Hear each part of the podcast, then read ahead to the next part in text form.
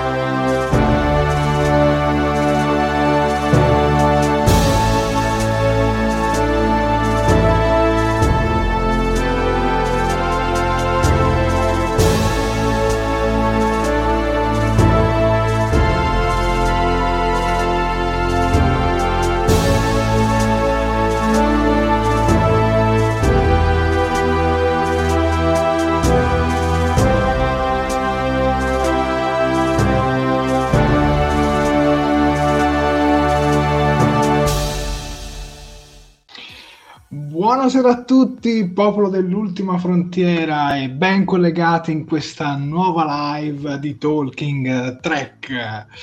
Io sono il capitano Jared e abbiamo in nostra compagnia il primo ufficiale Sofia. Buonasera caro Jared e buonasera a tutto il nostro magnifico e grande pubblico. Sofia, di che cosa andremo a parlare, anzi, primo ufficiale, di che cosa andremo a parlare, facciamolo in tono un po' parodistico, di che cosa andremo a parlare quest'oggi, anzi, questa sera. Signor Capitano, questa sera recensiremo il secondo e terzo episodio della prima stagione di Star Trek Lower Decks, intitolati Delegati e Decreto Temporale, ma se mi permetti, prima di cominciare voglio fare un po' i soliti appunti social, che sono, diciamo, uno dei compiti principali dei primi ufficiali. Bene, io vi ricordo che la diretta va in live sia sul nostro canale di YouTube che sulla nostra pagina Facebook. Per quanto riguarda YouTube, dovete assolutamente mettere un bel mi piace al video, commentare più quanto più potete perché più siamo e più ci divertiamo e soprattutto condividere. Ma la cosa più importante dovete iscrivervi al canale e cliccare sulla campanellina per essere sempre aggiornati ogni volta volta che andiamo in diretta o che facciamo uscire un nuovo video. Per quanto riguarda Facebook, beh, diciamo che è simile ma non del tutto. Infatti dovete assolutamente mettere un bel mi piace al video, commentare come se non ci fosse un domani, condividere e mettere un bel mi piace anche alla pagina. Signor capitano, mi sembra di aver detto tutto, quindi le ripasso la parola. Bravissimo, bravissimo ufficiale. Direi che è arrivato il momento di salutare il nostro meraviglioso pubblico, i nostri lower decks. E cominciamo dal primo, anzi dalla prima in assoluto, che è Assunta Viviani, che ci saluta dalla USS Enterprise, che chiama la USS Talking Track. Jared e Sofia, buonasera. Buonasera anche a te, Assunta. Poi eh, Riccardo Frasca, buonasera, buonasera anche a te Riccardo poi abbiamo il maestro, buonasera maestro, anzi il maestro, poi abbiamo Stefano Ancis, buonasera a tutti da una Sardegna ancora arancione. Mi dispiace Stefano, speriamo che con la nostra diretta magari riusciamo un po' a rincuorarti. Poi abbiamo Davide Spano, buonasera, rieccoci, mi sono, ammes- mi sono appena messo in pari con gli episodi. E bravo Davide. Poi saluto gli ultimi due e ti ripasso la parola, Sofia, uh-huh. con Roberto Politi, ciao a tutti, ciao anche a te Roberto. E poi Alberto Palazzolo, ciao ciao, ciao anche a te, ciao Alberto, e ben collegato. Prego Sofia con i prossimi saluti. Ok, continuiamo con Dario Gerbino. Ciao a tutti, ciao caro Dario. Andiamo avanti con William Paghini, che ormai fa parte de- degli affezionatissimi, che ci dice Buonasera ciurma, appena tornato dal lavoro, per cui recupero la puntata e arrivo. Guarda William, ti aspettiamo e mi raccomando stasera, come ho detto all'inizio, ne devi recuperare due, perché come ho detto recuper- parleremo sia della seconda che della terza. Quindi mi raccomando William, lesto, così ci puoi seguire. Continuiamo con Sandro Albinati. Buonasera a tutti, buonasera anche a te, caro Sandro. Andiamo avanti con Riccardo Galletti. Buonasera dai piani bassi. Buonasera anche a te. Caro, stasera siamo un po' tutti ai piani bassi, dai. Continuiamo anche con Santino Romano. Buonasera cari amici, lunga vita e prosperità a tutti. Buonasera, lunga vita e prosperità anche a te. Io direi che ne saluto, eccoli qui, altri tre e poi ti lascio la parola. Infatti continuiamo con Daria Quercia, ben ritrovati carissimi, ben ritrovata anche a te carissima, anche lei ormai è un'altra abituale possiamo dirlo. Andiamo avanti con eh, Daniele Pinna, ciao, ciao anche a te caro Daniele. E, e, infine passo ad Alberto Cuffaro che ci dice buon salve. Ed è un po' che non lo sentivo questo modo di salutare, quindi buon salve anche a te. Jared, ti ripasso la parola. Ok, riprendiamo da Vincenzo Lamia o Laminia. Ciao a tutti, ciao anche a te Vincenzo. Poi abbiamo Alessandro Fiori che ci manda due lunga vita e prosperità. Poi abbiamo Mauro Ballanti che qua diventa un po' complicata perché non ho gli occhiali. Comunque, Vuoi che te lo leggo io? Ti provo. Lower Decks okay. diverti, sì. C'è il profumo di TNG, citazione a pioggia e gag. Corros- corrosione molto track, lo continuo a titubare, ma Talking Track mi fa segnare. Ciao, ciao anche a te Mauro, e ben collegato. Poi Davide Caldarelli, l'immancabile Caldarelli, buonasera a tutti e lunga vita e prosperità, lunga vita e prosperità anche a te. Poi abbiamo l'immancabile Antonio De Stefano, buonasera e ben trovati a tutti, buonasera anche a te Antonio. Eh, poi abbiamo Sandro Emanuelli, buonasera con tre lunga vita e prosperità. Poi abbiamo Giordano Braccalente che ci dice buonasera a tutti. Poi abbiamo Alex recensione veloce eh, lunga vita e prosperità. Ciao Alex, recensione veloce per Nintendo. Poi abbiamo Michele Scramoncin, buonasera. Poi abbiamo Giulio Baldanzi, ciao, ciao anche a te, buonasera e ben collegato. Poi Flavio Galzignato. Marco Nazzaro, dopo Marco Nazzaro ti rilascio la parola che ci dice ciao signori. Beh, ciao signore anche a te, ben collegato. E che bellissimo. Davvero, che carino. Bene, andiamo avanti direi con gli ultimi arrivati che sono Claudio Fly che ci dice buonasera da Valencia. Beh, è sempre un onore sapere che abbiamo qualcuno che ci ascolta, diciamo anche in differita, ecco. anzi no, scusate, in, diciamo in modo internazionale, quindi grazie mille. Dici un po' com'è la situazione a, a Valencia. Uh, andiamo avanti poi con Sergio Fabi. Ciao ragazzi, stasera in diretta ci sono anch'io ed è bellissimo, caro Sergio ben collegato e benvenuto. Andiamo avanti con Valeria Ferrario che ci dice buonasera da Milano, che in più fa anche una domanda a Jared e dice vuoi diventare nuovo La Forge Jared? Forse si riferisce al fatto degli occhiali. Effettivamente, non, la, non me la sento di darle troppo torto. Direi che con i saluti abbiamo finito. Beh, allora adesso che cosa arriva? Adesso arrivano le foto del pubblico, che sono uno dei miei momenti prego, preferiti di tutta la diretta. Ok, cominciamo subito. Ok, eccoli. Eccoci qui. Allora, uh, Eccola qua. Ok, allora cominciamo con la prima che ci arriva da Assunta Viviani, che tra l'altro è sempre puntualissima. Posso raccontare un attimo questa cosa? Perché come finiamo di fare la diretta? tipo, vabbè, saranno tipo le una, le due ormai. Arriva precisissima la mail di Assunta con una paccata di foto in cui è sempre più difficile scegliere perché ci becca sempre dei momenti ogni volta più belli. Però stasera io ho scelto due, questi due attimi di questi screenshot. Il primo, dove, che tra l'altro è carinissimo, con sia me che Jared tutti belli sorridenti e io addirittura sembra che guardo pure Jared per una qualche, diciamo, inganno prospettico. E mentre invece il secondo appunto vede sempre me e Jared salutare il nostro pubblico con un buon lunga vita e prosperità. Non so se eravamo proprio all'inizio oppure se eravamo alla fine. Quindi Assunta, grazie mille, sempre puntualissima, sempre fantastica. Andiamo avanti con la prossima. Certo, la vuoi introdurre tu, Jared? Allora, qui Roberto Politi ci ha inviato delle foto dall'ultima diretta e ha fatto anche dei confronti fra eh, le divise di Star Trek Lower Decks e quelle di Star Trek Picard, in realtà vediamo appunto, aspetta che era largo, vediamo appunto... Star Trek The Next Generation, non Picard, sì. Sì, sì, eh, Star Trek Picard, eh, Star Trek The Next Generation perché ho visto Picard e mi Tranquillo. Star Trek The Next Generation dove appunto vediamo il confronto tra le divise che è molto simili, soltanto sono ribaltate la parte davanti con la parte dietro. Esatto. Beh, però dai, Lower Decks è un richiamo assoluto, una lettera d'amore a The Next Generation e penso che si veda anche da queste piccole cose, ecco, così. Grazie Roberto, molto molto molto interessante. Prima di continuare, scusa, prendo un attimino per salutare Daniele Amore che, che, è arrivato adesso e ci dice: No, no, dal ponte di comando per il turno di notte ci sono anch'io alla postazione del timone. Buonasera, Daniele. Condivideremo questa nottata allora perché, come vedi, ci trovi in turno. Comunque, ben ritrovato, Daniele, è sempre un piacere. Continuiamo in, con il fatto del pubblico. Vado io? Vai, vai. Ok, andiamo con Mauro Vallanti che ci manda questa bellissima, anzi questo diciamo trittico di foto. Partiamo dalle due più piccine. Allora, dunque, nella prima in alto a, a sinistra vediamo tre diciamo, i tre DVD di Star Trek dei film riguardanti il Calvin Verso o comunque i film di J.J. Abrams. Devo dire molto carina come collezione. Io, ho, io, di questi tre ti dirò solamente Star Trek Beyond, perché è quello che mi è piaciuto di più.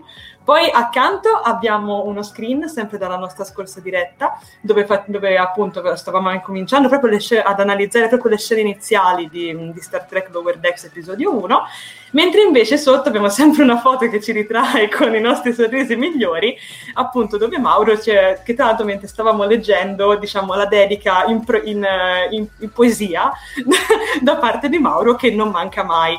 E a questo proposito, Jared, la prossima immagine, che è sempre da parte di Mauro Vallanti, ti riguarda.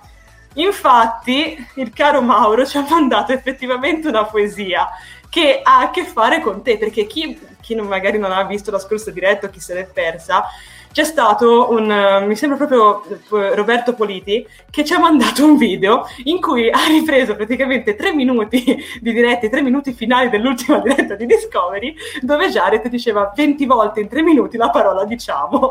E quindi il caro Mauro, giustamente incitato da me, alla scorsa diretta, ha deciso di scrivere una poesia su questa cosa.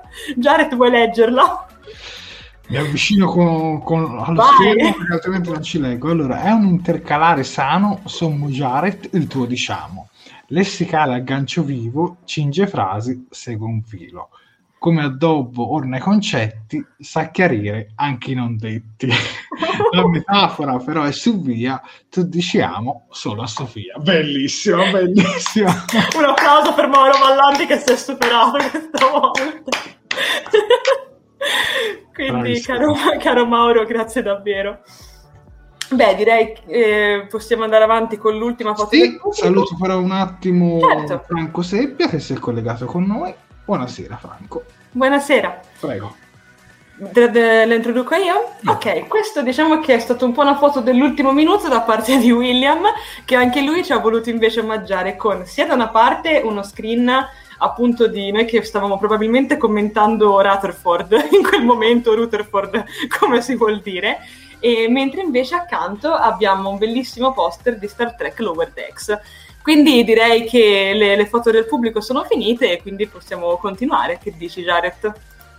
Beh, è arrivato quindi il momento di mettere le mani sulle tastiere e dare un voto da 1 a 10 al primo episodio è al primo, al secondo episodio denominato Delegati e al terzo episodio denominato Decreto temporale. Quindi temporale, quindi ci dovete dare due voti. quindi ci dovete dare due voti.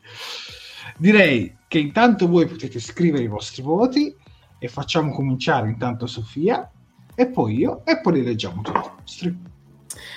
Ok, allora guarda Jared, ti dirò, questi due episodi mi sono piaciuti particolarmente. Rispetto al primo mi hanno convinto decisamente molto di più, forse perché sono un po' entrata nell'ottica di questa serie che è un po' nuova e che un po' si discosta dalle classiche cose che avevamo visto fino adesso, diciamo, in, um, in Star Trek, almeno che io da, un po' da asino avevo visto in, in, Star Trek. Comunque, allora, per quanto riguarda delegati, il mio voto è un otto pieno. Per quanto riguarda um, decreto temporale, penso che starò sul sette e mezzo quindi devo dire che appunto come episodi mi sono piaciuti veramente, veramente tanto, non vedo l'ora di parlarne. Jared, ti passo la parola.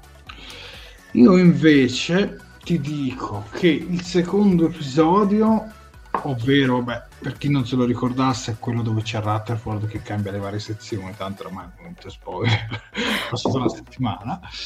Eh, il secondo episodio, 7.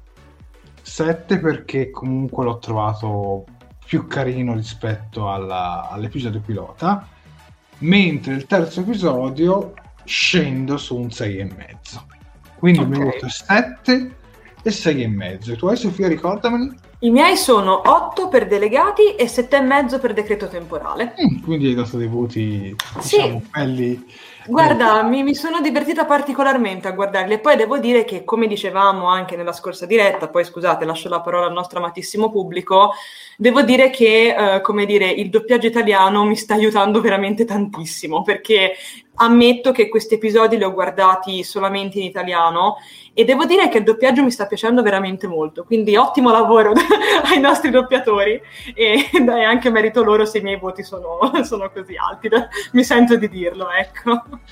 Io invece apprezzo tantissimo le voci che hanno scelto nel doppiaggio italiano, mi piace molto, però secondo me c'è un piccolo errore nel terzo episodio okay. in cui Corinne uh, lancia la baclette su uh-huh. uh, Boiner e dice ok prendo la spada, e eh no, eh, Atlet. È vero, è vero, questo è vero. C'è stato diciamo, un piccolo errorino di, di, adattamento, ma che comunque si può anche salvare. Assolutamente. Ok, andiamo a vedere i voti che hanno dato il nostro pubblico, perché adesso uh-huh. sta iniziando ad arrivare. E credo che il primo sia Davide Spano. Correggimi se ne vedi altri prima. Io vedo assolutamente, assolutamente. Okay. Delegati, voto 7, scorre bene, ci si diverte ma paragonarla al vero Star Trek è come paragonare una canzone di Elio e le storie tese con una, con una di Franco Battiato. e va bene Davide, un po' sarò sincero, anch'io nei primi episodi ho fatto un po' fatica. Poi verso gli ultimi ultimi sono stati veramente belli belli. Comunque, come dicevo un po' nella scorsa diretta, eh, io ho visto tutta la prima stagione. Sofia ancora non l'ha vista tutta, e magari anche qualcuno di voi tra il pubblico non l'ha ancora vista tutta, quindi vi invito a restare con i piedi saldi sul secondo e terzo episodio. Almeno cerchiamo di non spoilerare quegli altri, almeno chi tra i commenti non li ha visti si può ancora godere la serie. Allora, uh, il maestro, voto 8, credo al primo, e uh-huh. 6 e mezzo a decreto temporale, al primo, voto 8 a delegati e 6 e mezzo a decreto temporale. Poi abbiamo Marco Nazzaro, 6, eh, 6 7, perché tutti e due mi hanno divertito. Uh, Daria Quercia, voto al primo, il secondo lo sto guardando. Aia Daria, aia. Ai ai ai. Comunque, poi abbiamo anche da Davide Spano il voto al decreto temporale. Decreto temporale for- 6 e mezzo, forse si è esagerato un po'. E concordo, ti devo dire la verità, concordo. Almeno secondo me. Poi ehm, Stefano Ancis, poi dopo Stefano Ancis ti passo la parola Sofia. Uh-huh. rispetto al primo, direi 7 per il secondo e 7 e mezzo per il terzo. Mi hanno divertito di più rispetto all'episodio pilota. Prego. Ok, continuiamo con Assunta Viviani che ci dice io voto 7 e 8, quindi penso 7 per delegati e 8 per decreto temporale. Continuiamo con Daniele Amore, per me 6 e 6 e mezzo. Il primo, es- il primo espiare ha alzato l'asticella, De- decreto tempo- allora, il primo delegato ha alzato l'asticella, decreto temporale hanno spaccato delle aziende moderne, sembrano isole felici ma sono appena zeppe di regole e tempi, bravo, infatti su questo poi ne, ne riparleremo. Continuiamo con Riccardo Galletti che ci dice io do un 5 a tutti e due, purtroppo la serie per me inizia alla settima, prima gli è mancato il coraggio. Guarda, caro Riccardo, aspetto allora con ansia di vedere la settima puntata perché come ha detto giustamente Jared io ancora me la sto diciamo guardando con calma, quindi non vedo veramente l'ora visto che anche Jared in primis mi ha parlato particolarmente bene di questo settimo episodio, quindi lo aspetto con grande ansia.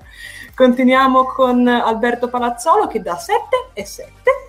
Continuiamo con eh, Alex, recensione veloce, che ci dice 7 e 7 meno. Beh, devo dire che comunque per adesso i voti sono piuttosto variegati. Uh, andiamo avanti con, eccolo qua, Flavio Galzignato, 2 7 possono starci. Ricordiamo che sono comunque track, uno, un track scansionato.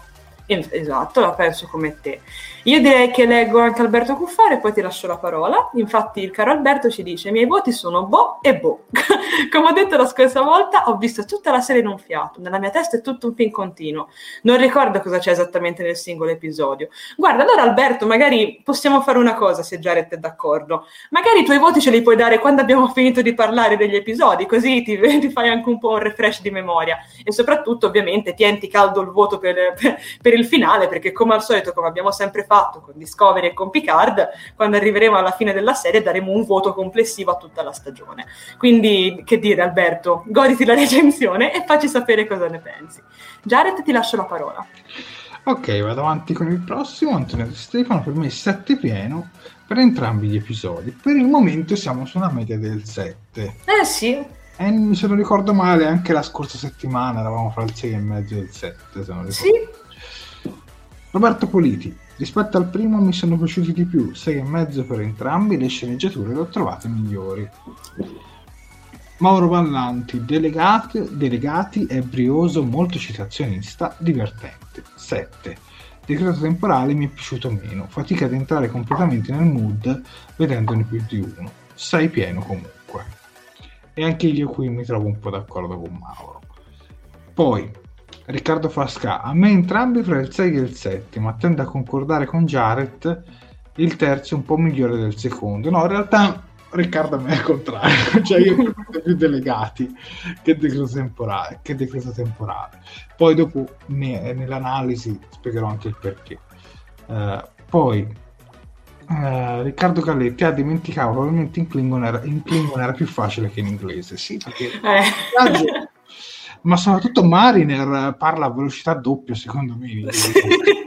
Io amo vedere le cose anche in lingua originale, però con Lower Decks eh, non vi nego che ho fatto tanto fatica e come sempre rifaccio sempre la doppia visione e continuo a preferire la versione in italiano nonostante a volte ci sia qualche problemino proprio ino ino di adattamento. Poi Giordano Braccalente, 7,5 per il primo, 7,5 per il secondo 8,5 per il terzo. Poi vediamo un po'. Uh, Vincenzo Lamia, come sempre, non so giudicare. Come episodi sono molto belli, ma con Star Trek ci vedo sempre poco oltre le divise. Comunque, entrambi positivi. Cosa è successo, Sofia? No, no, niente, scusa, no, mi ero un attimo incantata, perdonatemi. Okay. Santino Romano 7. Uh, Sandro Albinati non c'era il primo, quindi ce, le, ce li manda tutti quanti e fai bene Sandro. Eh, 8 al primo, 7 al secondo e 9 al terzo, quindi è quasi salire o uno scendere. Michele Scramoncin 7 e mezzo, 7.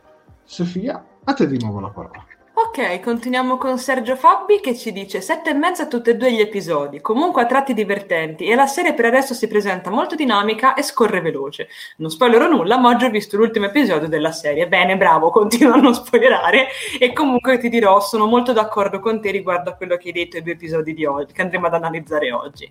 Continuiamo con Giordano Bracalente che ci dice 8 per il primo, 8 per il secondo, 8 e mezzo per il terzo. Per il finale la volta scorsa per il finale. La volta scorsa non c'ero. Ok, ottimo. Beh, beh devo dire che comunque i voti non, non è che sono bassissimi. Eh. Andiamo avanti con Daniele Pinna che ci dice per me 7 entrambi gli episodi. E, e, poi penso che finiamo con, correggimi se sbaglio, con Valeria Ferrario che ci dice io concordo con Alberto, l'ho vista tutta ad un fiato la serie, quindi unico 8. Perfetto, ok, ottimo. Vabbè, eh, credo che comunque i voti siano stati tutti abbastanza, diciamo, positivi, niente, Mhm. non ci sono stati voti particolarmente alti.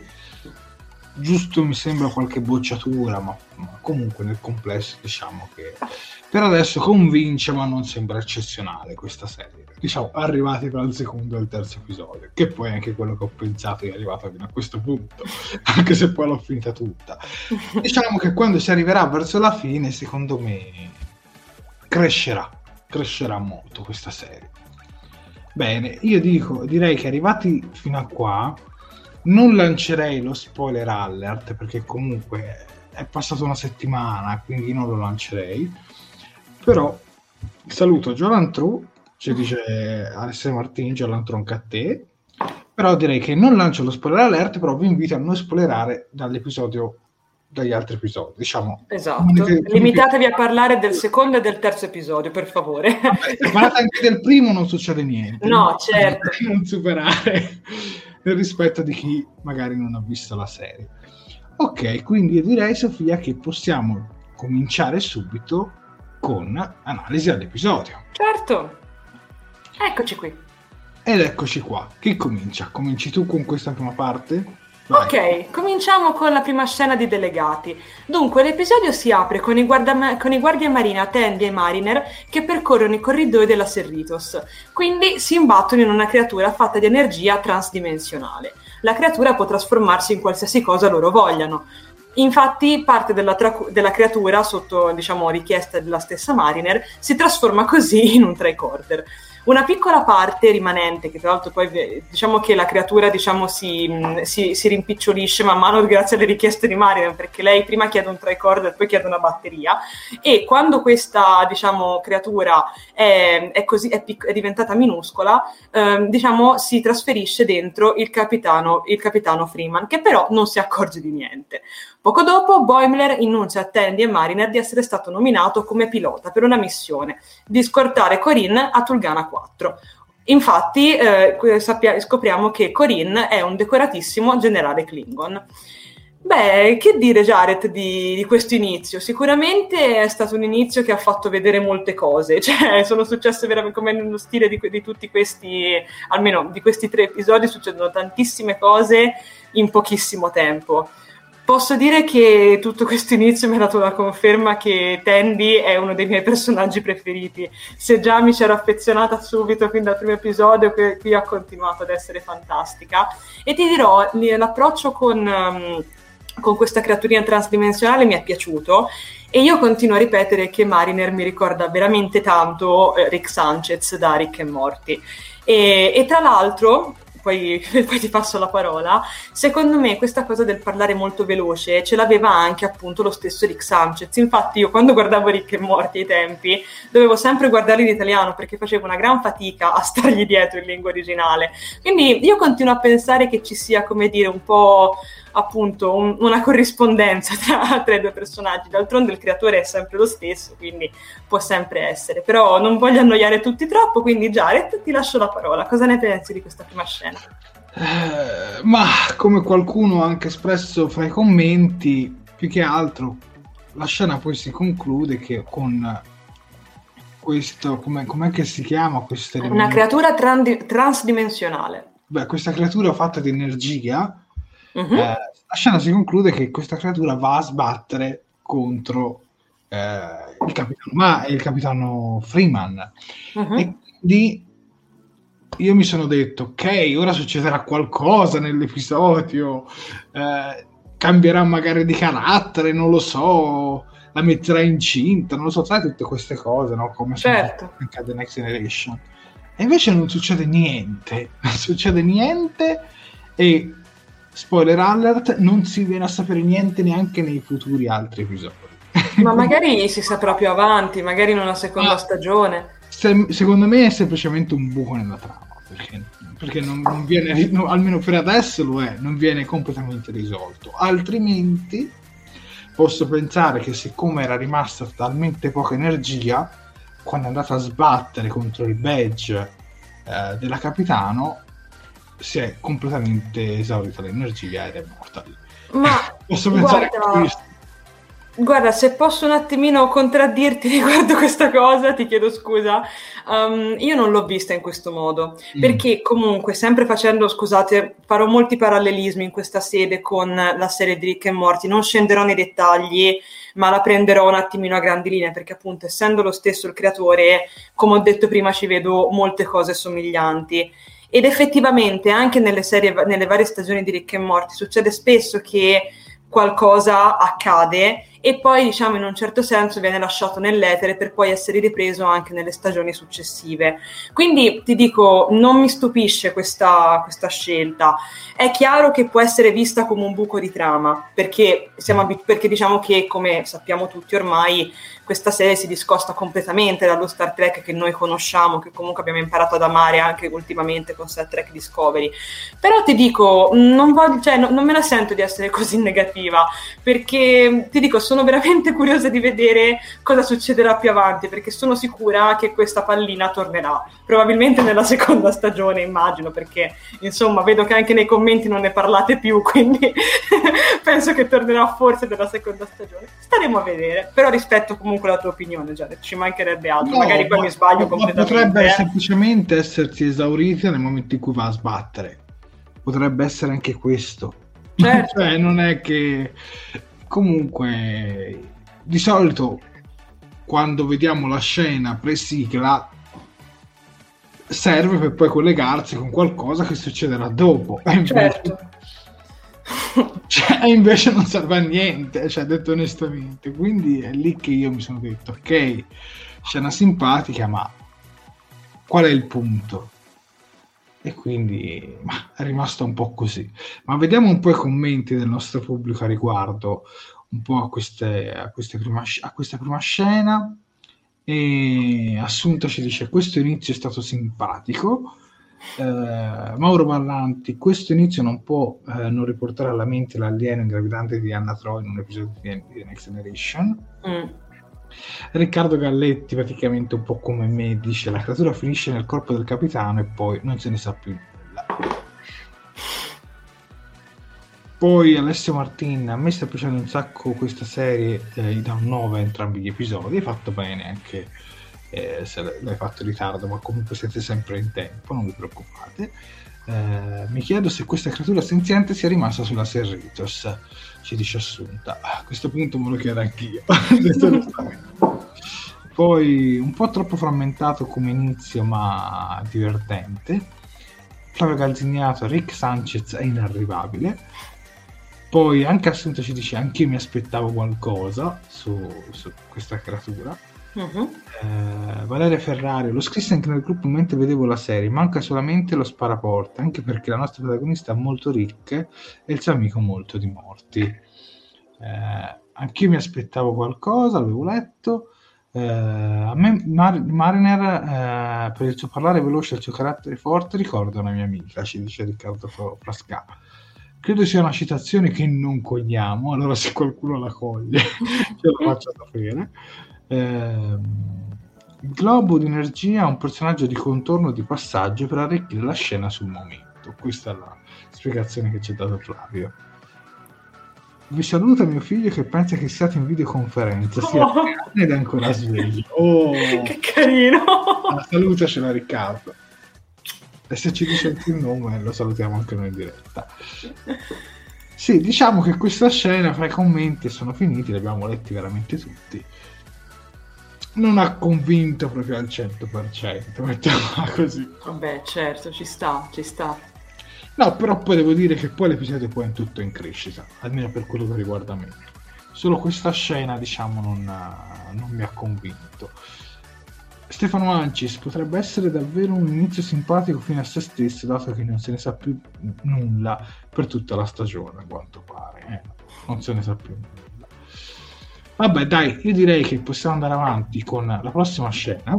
Eccoci qui. Eh, allora, nella scena successiva vediamo eh, Rutherford, che si chiama Rutherford e non Rutherford. Ok. Come si legge Rutherford, e Tandy discutere.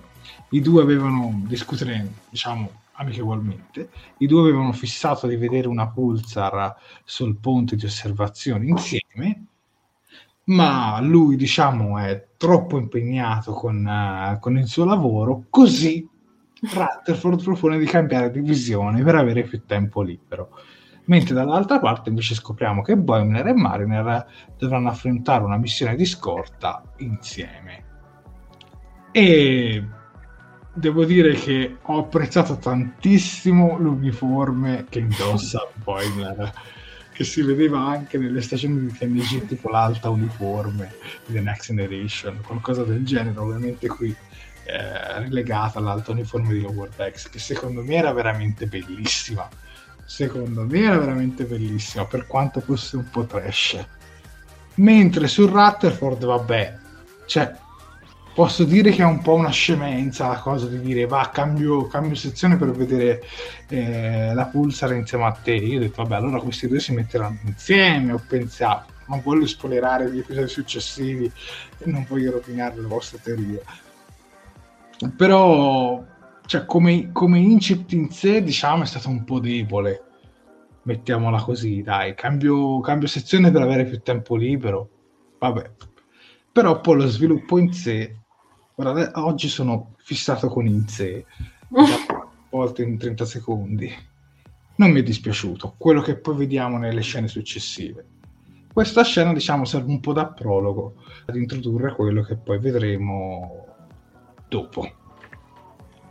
Uniforme giacca gonna, molto spanda ballet, è vero? Molto Guarda, se, se, posso permettermi, scusami Jared, io Rutherford l'ho adorato cioè, nel senso, mi, ti dico, io non so come andranno le cose tra loro due, ma non, non mi interessa. Cioè, questo potrebbe benissimo essere anche l'inizio di una, di una, fortissima amicizia, ma l'ho trovato adorabile. Cioè, nello scorso episodio non mi aveva fatto particolarmente impressione. Sì, stasera purtroppo siamo un po' in contrasto, ma vabbè, è bello anche questo. Ti dico, nel primo episodio non mi aveva convinto più di tanto, perché come avevi detto anche giustamente tu, diciamo era stato relegato un po' a macchietta, mentre invece secondo me in questo episodio viene effettivamente sviluppato. Ed è un personaggio molto carino, molto dolce, cioè secondo me lui con uh, Tandy lavorano benissimo insieme come personaggi, proprio c'è, c'è un'ottima sintonia per come, la, per come la vedo io. E come ha fatto notare anche adesso Martin, la prima cosa che dice è io sono stato due settimane dentro dentro i tubi di Jeffries e io quando l'ho, quando, quando l'ho sentito ho pensato Vaporello ma come ho fatto a mangiare Stella? Che poi la cosa che mi fa morire di Rutherford è che poi vabbè vedremo anche più avanti soprattutto quando poi va a cambiare un sacco di diciamo che le prova un po' tutte mettiamola così prova un po' tutti i dipartimenti è che lo fa sempre dopo però questo non, non anticipare voglio solo dire che Rutherford affronta la vita con un sorriso a 32 denti perennemente io questa cosa la adoro mi fa una gran tenerezza quindi quindi grande Rutherford. cioè, io l'ho avuto nel cuore, ti dirò. No, anche io perché in questo episodio sicuramente lui è stato il mio personaggio preferito in questo episodio, mentre nello scorso era stato quello che mi era piaciuto di meno. Mm. E poi mi piace il suo modo di fare dove dice sempre occhi d'occhi. Cioè. che carino! È veramente adorabile. Veramente adorabile. Comunque, leggiamo il commento di uh-huh. Ina Voig 65. Secondo me, questa serie non bisogna basarsi sulla trama sul senso logico. Un cartone stile Rick e Morty molto autocitazionista ed è per questo che l'ho amata. Sì, certo. Certo, no, vabbè, come, come incipit mi è sembrato un po' una fesseria, però poi mi è piaciuto lo sviluppo che poi ha avuto, quindi voglio dire, no, comunque a me queste scene non mi sono in realtà dispiaciute. Eh, diciamo, il cambiare la sezione mi è sembrato un po' una scemenza, però poi in realtà, per come sono andati fatti, non sono stati male. Mi è piaciuta molto la scena di Boimler e di, eh, di Mariner, Mariner. con l'assorbire e soprattutto era bello vedere come lui era tutto fiero no? di questa missione, mentre per Mario era, era, una sciocchezza, ma siccome lui si sentiva così fiero, allora vabbè, va, la vado a fare anche io. No? Mi piacciono diciamo, molto i rapporti come sono stati strutturati fra Boimler e Mariner e fra eh, Rutherford e Tandy e questi rapporti diciamo poi verranno sempre sviluppati sempre in queste coppie di due un po' per tutta la stagione ma, ma non spoileriamo io direi di leggere proprio i commenti su queste scene. Mhm. E Rutherford che ci fa vedere le, vesci- le sue vesciche alle mani, alle mani a che carino. Poi abbiamo Daria Quercia che ha visto l'episodio e ci dice finito anche il secondo, voto 8 e mezzo. Bene, bene. Poi se riesci a vedere anche il terzo mi faccelo sapere, al limite ce lo farai sapere. Forse per il secondo però intende il terzo, perché prima aveva detto che lo stava finendo di vedere o che lo stava guardando. Forse ho capito male io, scusami Daria, comunque. Eh, soltanto il primo se non ricordo, Ah, ok, perfetto. ricordo male. Poi Jared devi fare la tinta viola, oddio. la faccio verde. Carina come Tandy, che Il carina. primo cinese riva- ri- riverso sulla console. Eh, un pochino mi dà fastidio a capire. Sarà sarà sincero. Povere console. Poi Mariner prende in giro Boimler per come è vestito, sì. sì. Eh, Tandy è sempre molto positiva, a volte anche troppo, per tutta la serie è coccolissima, assolutamente. Assolutamente. E credo che sia probabilmente il personaggio che mi sia piaciuto di più di tutta diciamo la stagione però magari poi riguardandoli e analizzandoli con voi magari cambio però per il momento diciamo tendi a quella che mi no dare qua ci tendeva al terzo hai ragione Sofì tendeva Questo. ok, ottimo. sì. Eh, Rutta Forte è uno Sheldon tipo rinascito ci dice Giusto. Galletti beh dai eh, comunque ragazzi faremo molto veloce perché siccome dobbiamo recensire due episodi quindi cercheremo di fare un po' più rapidi per, per fare la diretta diciamo per avere il tempo di una diretta singola di tutti ok? Esatto. In, in Voig, scusate, ma io non ho capito se Lower Decks è canonico. Potreste dirmelo? Sì, è canonico. Nella sua assurdità è canonico. Esatto. Ok, andiamo avanti con la prossima scena. eh, dove Eccoci qui. Vediamo, oh, questa secondo me è la scena più la scena, Oh, la scena, ma sono quattro scene che noi abbiamo riassunto, diciamo. che bello. Comunque, qui vediamo Rutherford che prova un po' tutte le sezioni, come, come avevamo anticipato prima, per avere più tempo libero con Tandy decide di cambiare un po' e di provare le altre sezioni. Inizialmente prova con la sezione comando, con il primo ufficiale Ransom, dove non gli va esattamente tutto bene, soprattutto quando attiva il protocollo Genoway Esatto. molto molto carina comunque quella scena. Poi va in eh, scientifica e va a aiutare eh, diciamo nella- con i medici a bordo diciamo della Cerritos con la dottoressa Tana ma anche lì non gli va benissimo perché nel momento in cui dice devi calmare il paziente gli fa salire molta più ansia di quanto non avesse mai avuto e quella scena lì secondo me è stata bellissima e poi si unisce alla sicurezza con il tenente Shax, il bejoriano, e lì devo dire che la cosa funziona perché viene presa ben voluta dalla sicurezza dopo aver sconfitto un numeroso gruppo di Borg olografici. Mentre Shax festeggia il suo arrivo nella sicurezza, lì c'è una scena carinissima di Rutherford che gli viene il magone vede un ufficiale uscire dal tubo di Certus gli capisce che il suo cuore appartiene all'ingegneria ma è veramente bello l'occhio lo sguardo che fa con gli occhi è veramente da Oscar Che poi, che poi in quel momento lì, scusa, ma c'è tipo il tubo che, come la miglior tradizione delle serie televisive un po' trash vuole, praticamente si illumina, si riempie di stelline. Io quando ho visto che la telecamera stava andando su quello, ho detto, boh, si vede che, perché a un certo punto esce proprio una tipa dal tubo, no? E io pensavo, boh, magari rivede tipo una sua crush o così, poi questa se ne va e le stelline vanno tutte intorno al tubo. Perfetto. Poi, tra l'altro, scusa se posso fare un commento, a parte che gli ufficiali sono adorabili, cioè lo stesso Bejoriano è qualcosa di splendido. Quando poi appunto lui dice no, ma io non, non voglio, insomma, ho capito che il mio posto non è questo, il mio posto è che... Cioè, sembra lui che tipo gli stia per fare un, un, diciamo, un mazzo tanto, per dirlo in parole non volgari, e poi, ah no, ma va benissimo, vedi, devi credere in te. Che stella. Ma poi un'altra scena cult, secondo me, come tutti, come molti stanno scrivendo anche nel, nel commento. poi selezionare. Sì, eh, eccola qua, tipo per esempio lo dice anche Riccardo Galletti che dice la scena alla sick bay mi ha fatto morire dalle... Guarda, quando c'è lui che deve calmare appunto il poverino in- nel letto e viene sostituito poi da Tandy, che Tandy gli dice non ti preoccupare, sei bellissimo sia dentro che fuori. Io ci ho riso un quarto, cioè ho, ho riso praticamente per i 25 minuti successivi. Infatti ho dovuto rivederla un paio di volte quella scena perché avevo le lacrime agli occhi. E comunque sì, sicuramente una delle scene più belle di tutto l'episodio, cioè proprio fantastico, veramente fantastico.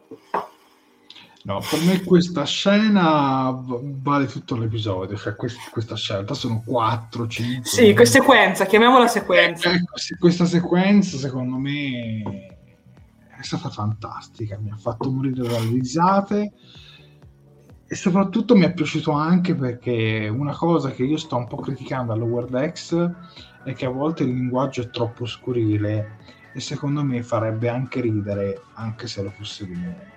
E secondo me qui riesce a farti ridere anche senza essere particolarmente volgare, mettiamola così.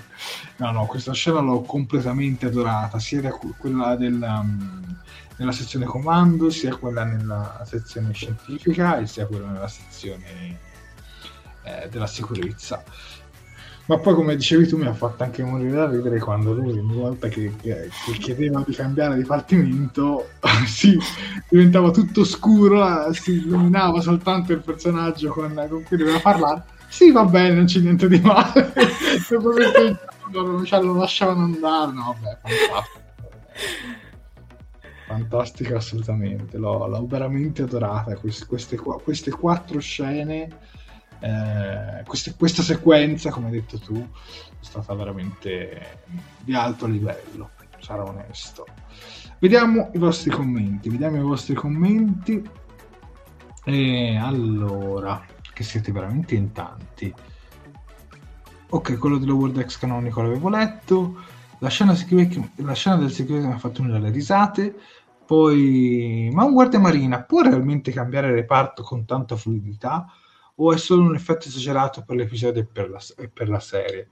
Ma in realtà ci sono stati dei casi in cui è successo, perché se pensiamo alla Forge, inizialmente un guardia marina con la divisa rossa, che è praticamente un timoniere sulla, nella prima stagione di The Next Generation, e poi magicamente si sposta, si sposta nell'ingegneria senza neanche troppe spiegazioni nella serie, semplicemente iniziamo la seconda stagione e lo vediamo lì però secondo me cioè se parliamo in senso realistico secondo me tu all'accademia studi per una sezione non è che poi ti ritrovi a cambiare sezione così facilmente.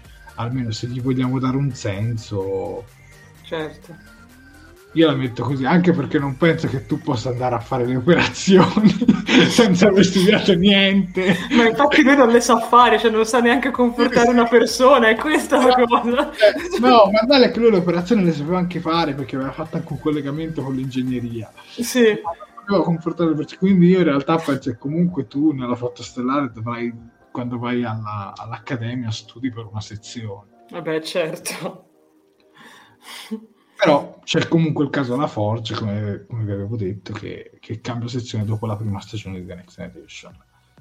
Comunque, vediamo altri commenti. Non mi aspettavo che Rutherford picchia, picchiaduro, picchiasse duro, ha steso praticamente i Borg. Ci dice Assunta. Stefano Arcis mi ha fatto morire il test per la sezione di comando con i bambini proiettati nello spazio e il comandante che vuole, che vuole far tentare con una nave ancora, ancora più bambini. In effetti. Toglie l'occhio ai Borg un momento che il Bill, ci dice Riccardo Galletti. Eh, ma il dottore McCoy gatto ci abbiamo pensato anche noi in realtà nello scorso episodio. Infatti, cos'è che avevamo detto? Un mix tra McCoy e Rino. Sì, sì, avevamo detto una cosa simile, sì. Che poi anche la stessa Rino ricorda un po' McCoy. Eh. Sì, certo.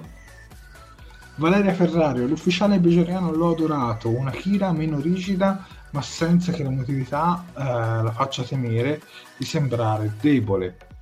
Poi in infermeria è stata pazzesca la dottoressa Tana, l'ha praticamente cacciato via. sì. Poi Claudia Polloni, ciao a tutti, sono in ritardo, ciao Claudia, ben collegata. Uh, in questa diretta recensiremo il secondo e il terzo episodio di Star Trek Lower Decks, prima stagione. Poi mh, giocata benissimo uh, questa parte, scritta brillantemente, molto ben giocata in effetti. La lotta con i Borg a colpi di arte marziale, cara Worf, mi è piaciuta molto, ci dice Mauro. Flavio Calzignato, la morale è che dobbiamo seguire le nostre inclinazioni, possibilmente conciliandole con chi ci sta intorno. D'altronde non siamo in plancia ma nei punti bassi e le missioni sono queste. Sono concorde. Assolutamente. Sergio Fabri, la scena Kobayashi Maru dove Ratford non riesce a superare il test è spassosissima, ma io infatti penso che la scena di comando fosse una sorta di Kobayashi Maru. Sì. Non lo dicono però... Ci assomiglia molto. Sembrerebbe. però in realtà, ora che mi ci hai fatto pensare, anche la scena, quella della... Oddio, quella del... quella con... Aspetta, eh, che mi deve... Prego. Quello della sicurezza è una roba tipo Kobayashi Maru, perché Shax dice che in realtà nessuno deve passare il test e invece lui ce la fa passarlo. Quindi, mm. eh, poi Cat Coy ci, ci, dice Mauro Vallanti. Mm. Questa sequenza, come tutta la questione cambierole, è sintetizzabile in fai sempre quello che ti piace, non avremo mai faticato, ma solo lavorato bene. E concordo, Daniele, concordo. Sì, sì. Comunque direi che è assodato che questa scena l'avete approvata tutti, almeno i commenti sono stati tutti positivi. Io direi di andare avanti con la prossima scena e questa volta lo introduci qui. Ok, allora dunque, qui eh, ci troviamo alla ricerca di Corinne. Infatti facciamo la conoscenza effettiva di Corinne e eh, diciamo che mentre lo stanno portando nel luogo designato eh, si fa tappa in un distretto Klingon. Poco dopo diciamo che il generale li imbroglia e ruba la navetta. Il duo fa quindi un lungo giro nei distretti circostanti, affrontando vari ed effettivi pericoli. Boimler ad una certa diciamo che si abbatte e si convince che la flotta stellare non faccia più per lui, o comunque non abbia mai fatto effettivamente per lui. Ad un certo punto però si imbattono in un Ferenghi. Boimler impedisce qui a Mariner di fidarsi, de- di fidarsi dell'alieno. Quindi sgama fra le molte virgolette, diciamo, il Ferenghi, chiedendogli che il codice di atterraggio della navetta, che, diciamo, perché a un certo punto abbiamo questo Ferenghi che li mette un po' con le spalle al muro e gli dice guardate, io ho la vostra navetta, quindi venite con me e eh, ve la faccio riavere. A questo punto diciamo appunto che Boimler, Boimler pardon, si fa furbo e gli chiede un codice di atterraggio. Subito dopo, dietro un cespuglio, trovano la navetta con il generale Klingon ubriaco marcio e addormentato al suo interno. Che dire, sicuramente anche questa è una scena veramente molto molto graziosa e molto molto piacevole. È molto carina, diciamo, ed è anche, anzi è proprio una sequenza, ed è molto funzionale, diciamo, proprio anche al portare avanti questo rapporto tra eh, appunto Mariner e Boimler, che io continuo a ribadirlo, così come l'hanno ribadito anche molto prima nei commenti, assomiglia veramente tanto per certi versi al rapporto tra ricchi e morti. Mi è piaciuto molto... Um, e diciamo il modo in cui Mariner si fa vedere tutta super spavalda, tutta della serie A, ma tanto lo so io. Infatti mi ricordo che c'è proprio un momento in cui loro si trovano, come si vede qua nel primo riquadro in alto a sinistra, dove, dove si trovano davanti a questo mercato Klingon, diciamo, con questa Klingon che gli punta l'arma davanti e dice ah siete della federazione, cosa volete?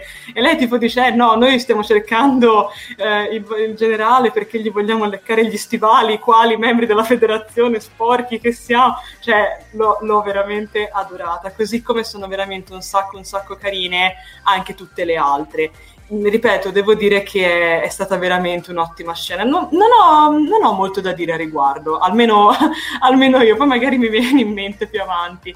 Però assolutamente promossissima anche questa sequenza, sicuramente. Tu, Jared, che ne pensi?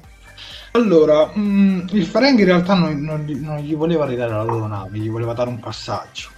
Questo. Ok, pardon, scusate. Comunque, me, comunque poi in realtà non era neanche un Ferengi. Comunque. Esatto No, è stata, be- è stata, bella. Ora qua non si vede, mi è piaciuta anche dove c'è quella l'aliena tipo Medusa, no? Sì, sì. Perché da tirare la verso di lui. Sì. Beh, sicuramente Boimler, con tutte le buone intenzioni che ha a seguire il rigido protocollo della flotta stellare, tutto quanto, però non ha esperienza di strada, cioè non ha esperienza sul campo. Esatto. E lo si vede perché Mariner praticamente gli fa da mentore, un po' riprendendo un po' dallo scorso episodio, e lo si vede perché lui è completamente inesperto. Cioè, per quanto lui abbia studiato, però sul campo non c'è esperienza. Però comunque mi è piaciuto molto il loro rapporto e mi è piaciuta anche lei che e invece io mi è piaciuta anche lei che secondo me invece di ricordarmi Rick come dice il maestro a me ricordano Summer e Morty cioè la sorella Anche, anche un po' sì.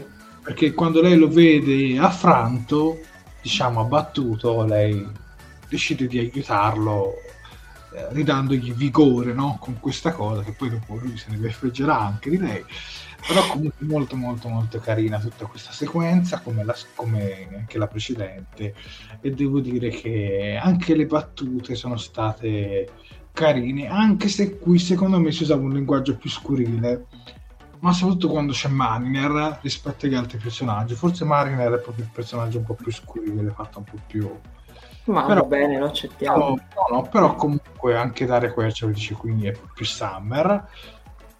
Vedi, c'è questa Eh faida no, ricorda. Ma Comunque secondo me è molto molto carina tutto quanto. Ho apprezzato il fatto che il pianeta fosse diviso in più distretti. C'era il distretto andoriano, il distretto Klingon. Poi vabbè, poi quando ritrovano Corinne eh, viene poi diciamo messo davanti al, non so se era il quartiere generale della flotta, non penso, comunque qualche è tipo ambasciata, se non mi ricordo, ma un- un- Vabbè, dentro questo quartiere della flotta, mettiamola così, dove poi viene scaricato lì. Mi è piaciuta anche, qui non si vede, la scena in cui Corinne sale a bordo della navetta, dove vi dicevo che c'è l'errore di adattamento, dove gli lancia la batletta e lui dice, ah ok, ti tengo la spada, no? Ti tengo la batletta. Però ragazzi, vabbè, oh, è una piccolezza, non è che, che rovini l'episodio. No, mi è piaciuta molto quella scena perché c'era lui lì che, che si era studiato il Nukne, Nukne. Poi in realtà lo doveva salutare con un bel calcione nel viso. Cioè, no, ma cosa fai? No, no, bellissimo, bellissimo, bellissimo, perché lui evidentemente è una persona che studia tanto, ma come dicevo prima, sul campo non ha esperienza, e lì Mariner gliel'ha dimostrato, no, però veramente bella quella scena, per quanto esagerata, veramente molto molto molto carina. che poi, Devo dire che mi ha fatto veramente ridere. Se posso dire, c'è anche proprio un altro momento che io ho trovato molto carino, ovvero quando c'è Boimer che appunto sta guidando la navetta e gli altri due sono dietro che stanno brindando con i calici e Boimer si gira e fa scusate, ma quelli da dove li avete presi? e, e però non viene data una spiegazione ed effettivamente forse in quel momento Boimer era un po' come noi spettatori che stiamo assistendo a tutto questo casino, a tutta questa assurdità e, e così, quindi adorabile, veramente adorabile, l'ho, l'ho amato, ho amato tutto. Infatti, Daria Quercia ti corregge, come ho detto io, no, il, il figlio, il Frangi gli offre il passaggio perché li vede in difficoltà. In realtà sembra che li voglia derubare. E vabbè. Giusto, scusatemi. È infatti come sono andate, per le voglia derubare, poi l'ha aggiunto Boimler perché dice no, ma non ti puoi federe. Ma comunque il Ferenghi è stato interpretato benissimo dal l'ha interpretato. Uh, no, no. Oh, bellissimo. No, que- questa parte qui mi è piaciuta veramente molto e poi sono contento che uniscono degli elementi classici di Star Trek che possiamo dire anche un po' clichettosi mettiamola così un po' eh, veramente usati all'infinito nelle serie te li buttano dentro e te li mixano anche con qualcosa di nuovo, con qualche alieno nuovo. E devo dire che il tutto, tutto sommato, funziona. E sono contento perché qui rispetto allo scorso, secondo me, ha convinto molto di più rispetto, diciamo, all'episodio pilota. Ma vediamo un paio di commenti, Mhm. perché poi comunque siamo anche a fine di questo episodio. Certo. scena. Allora, a me ricordano Summer e Morti, ci dice il maestro. Poi la donna Klingon mi ha ricordato le vere donne Klingon in carne e ossa. Mi è piaciuta. E mi è piaciuto anche che, che Klingon eh, riprendono l'aspetto che avevano in The Next Generation. Che questa cosa Certo. qua è stata carina. Eh, questa sequenza è stata utile per approfondire i due personaggi, uno privo di esperienza che si basa tutto sui regolamenti e le nozioni teoriche e l'altra forte dell'ispirazione acquis- acquisita sul campo. Concordo al 100%, Stefano. Penso che più avanti, le, più avanti le due cose andranno a compensare a vicenda. Il Ferengi mi ha ricordato Quark di Star Trek di Space Nine, sì, però mo- molto più esagerato, molto molto più esagerato. Poi ehm, c'era una vasta gamma di alieni molto divertente. Poi sequenza che non mi è piaciuta, Boimler che fa il saputelle e Mariner che fa uh, sgamata, banale, avrei preferito Boimler che da buon nerd ne sa molto di più di Mariner e se la cava fuori con la dialettica, lasciando basita la macchina era una sorta di rivincita dei nerd. Poi Riccardo Frasca gli alieni sono molto ben delineati, il Frank sembrava germi miei di Scary Movie. eh, Daniele Amore farà gara di bevute di vino, di vino di sangue e vincere è micidiale. Eh beh, in effetti. Poi c'era un altro commento di Fabio Garzignato che per sbaglio ho saltato, eccolo qua. In realtà Morty Smith è sempre molto più spesato, non parte volendo essere protagonista e viene trascinato dal nonno della serie non capisco ma mi adeguo, mentre Bloy me la ricorda il classico vorrei ma non posso. Anche, anche in effetti sì. Sì, sì.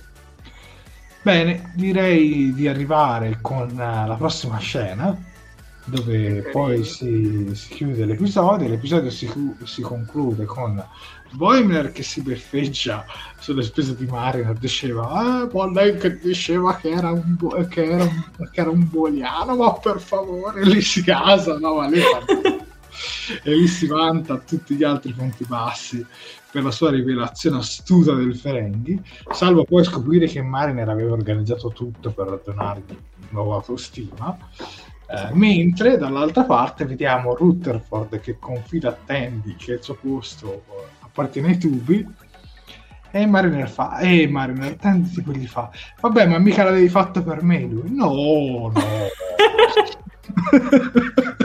Proprio anti sgamo no, cioè lì è stato proprio bello la sua nonchalance come dire no ma che? no, sì, eh.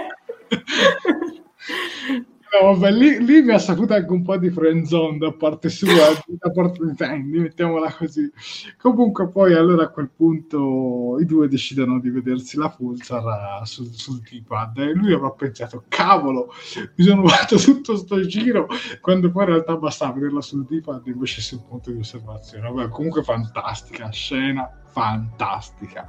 E qui veramente ho apprezzato tantissimo il finale e questa scena in particolare che stiamo vedendo l'ho trovata veramente molto dolce.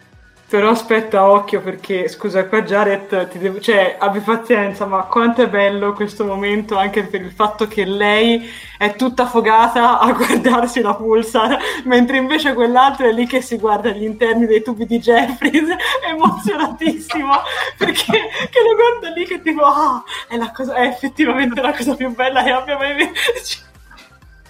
Io ti giuro, cioè, guarda, Rutherford, cioè, anzi, Rutherford, io veramente l'ho adorato. Devi, lo devi leggere con la A. Rutherford, ok. Si scrive Rutherford, ma si legge Rutherford. Ok, comunque l'ho adorato, cioè l'ho veramente adorato, è stato fantastico in questo episodio, lui e Tandy, quindi solo applausi per, solo applausi per lui. Che spettacolo no, qua veramente adorabili.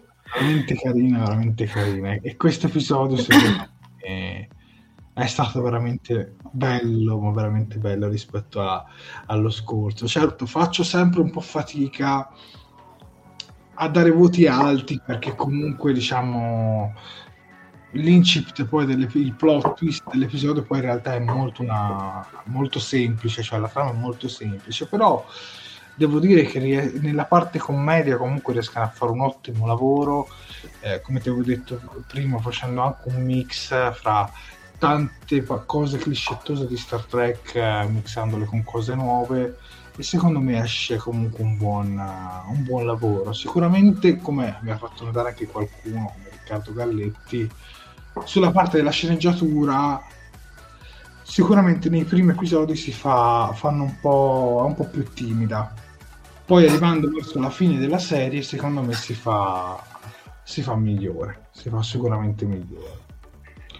Vediamo un po' di commenti su questa parte. Eh, ci dice Assunta questa scena tra Rutherford e Tandy è molto romantica, concordo. Love will find a way, dice Flavio Gazzignato. E poi il maestro ci dice bellissimi qui. Sì, sì, assolutamente molto molto molto carino. E quindi con questa scena si conclude il secondo episodio, ma non si conclude la diretta di Talking Track. Esatto. Che andiamo a recensire il prossimo episodio. Sofia, a te la prima scena.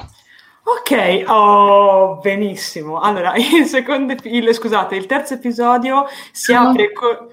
Prego? Il terzo episodio che si chiama Decreto temporale si apre con quello che a tutti gli effetti è un concerto a bordo, a bordo della Serritos. Infatti l'episodio si apre con i personaggi, prima diciamo Boimler e poi successivamente Mariner e Tandy, che si esibiscono con degli strumenti in una sorta di mini concerto in quello che possiamo dire essere un, un bar. Uh, nel mentre disturbano il capitano che sta comunicando con una nave Klingon, anzi in realtà in modo più specifico sono proprio Tandy e, e Mariner a disturbarlo, perché se Boimler comunque si limita a suonare male un violino sotto lo sguardo piuttosto confuso di un vulcaniano di prima fila, diciamo che le altre due invece arrivano con cassa, chitarra e diciamo quella che sembra quasi una batteria portatile e fanno un gran, un gran bordello, detto in poche parole. In questo modo appunto disturbano il capitano che sta comunicando con una nave Klingon.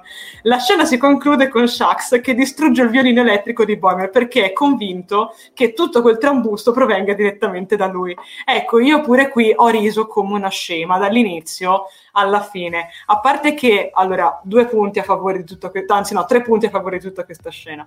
Sicuramente lo sguardo totalmente innocente di Tandy quando arriva sul palco con la sua batteria, che è convintissima di quello che sta facendo ed è veramente adorabile.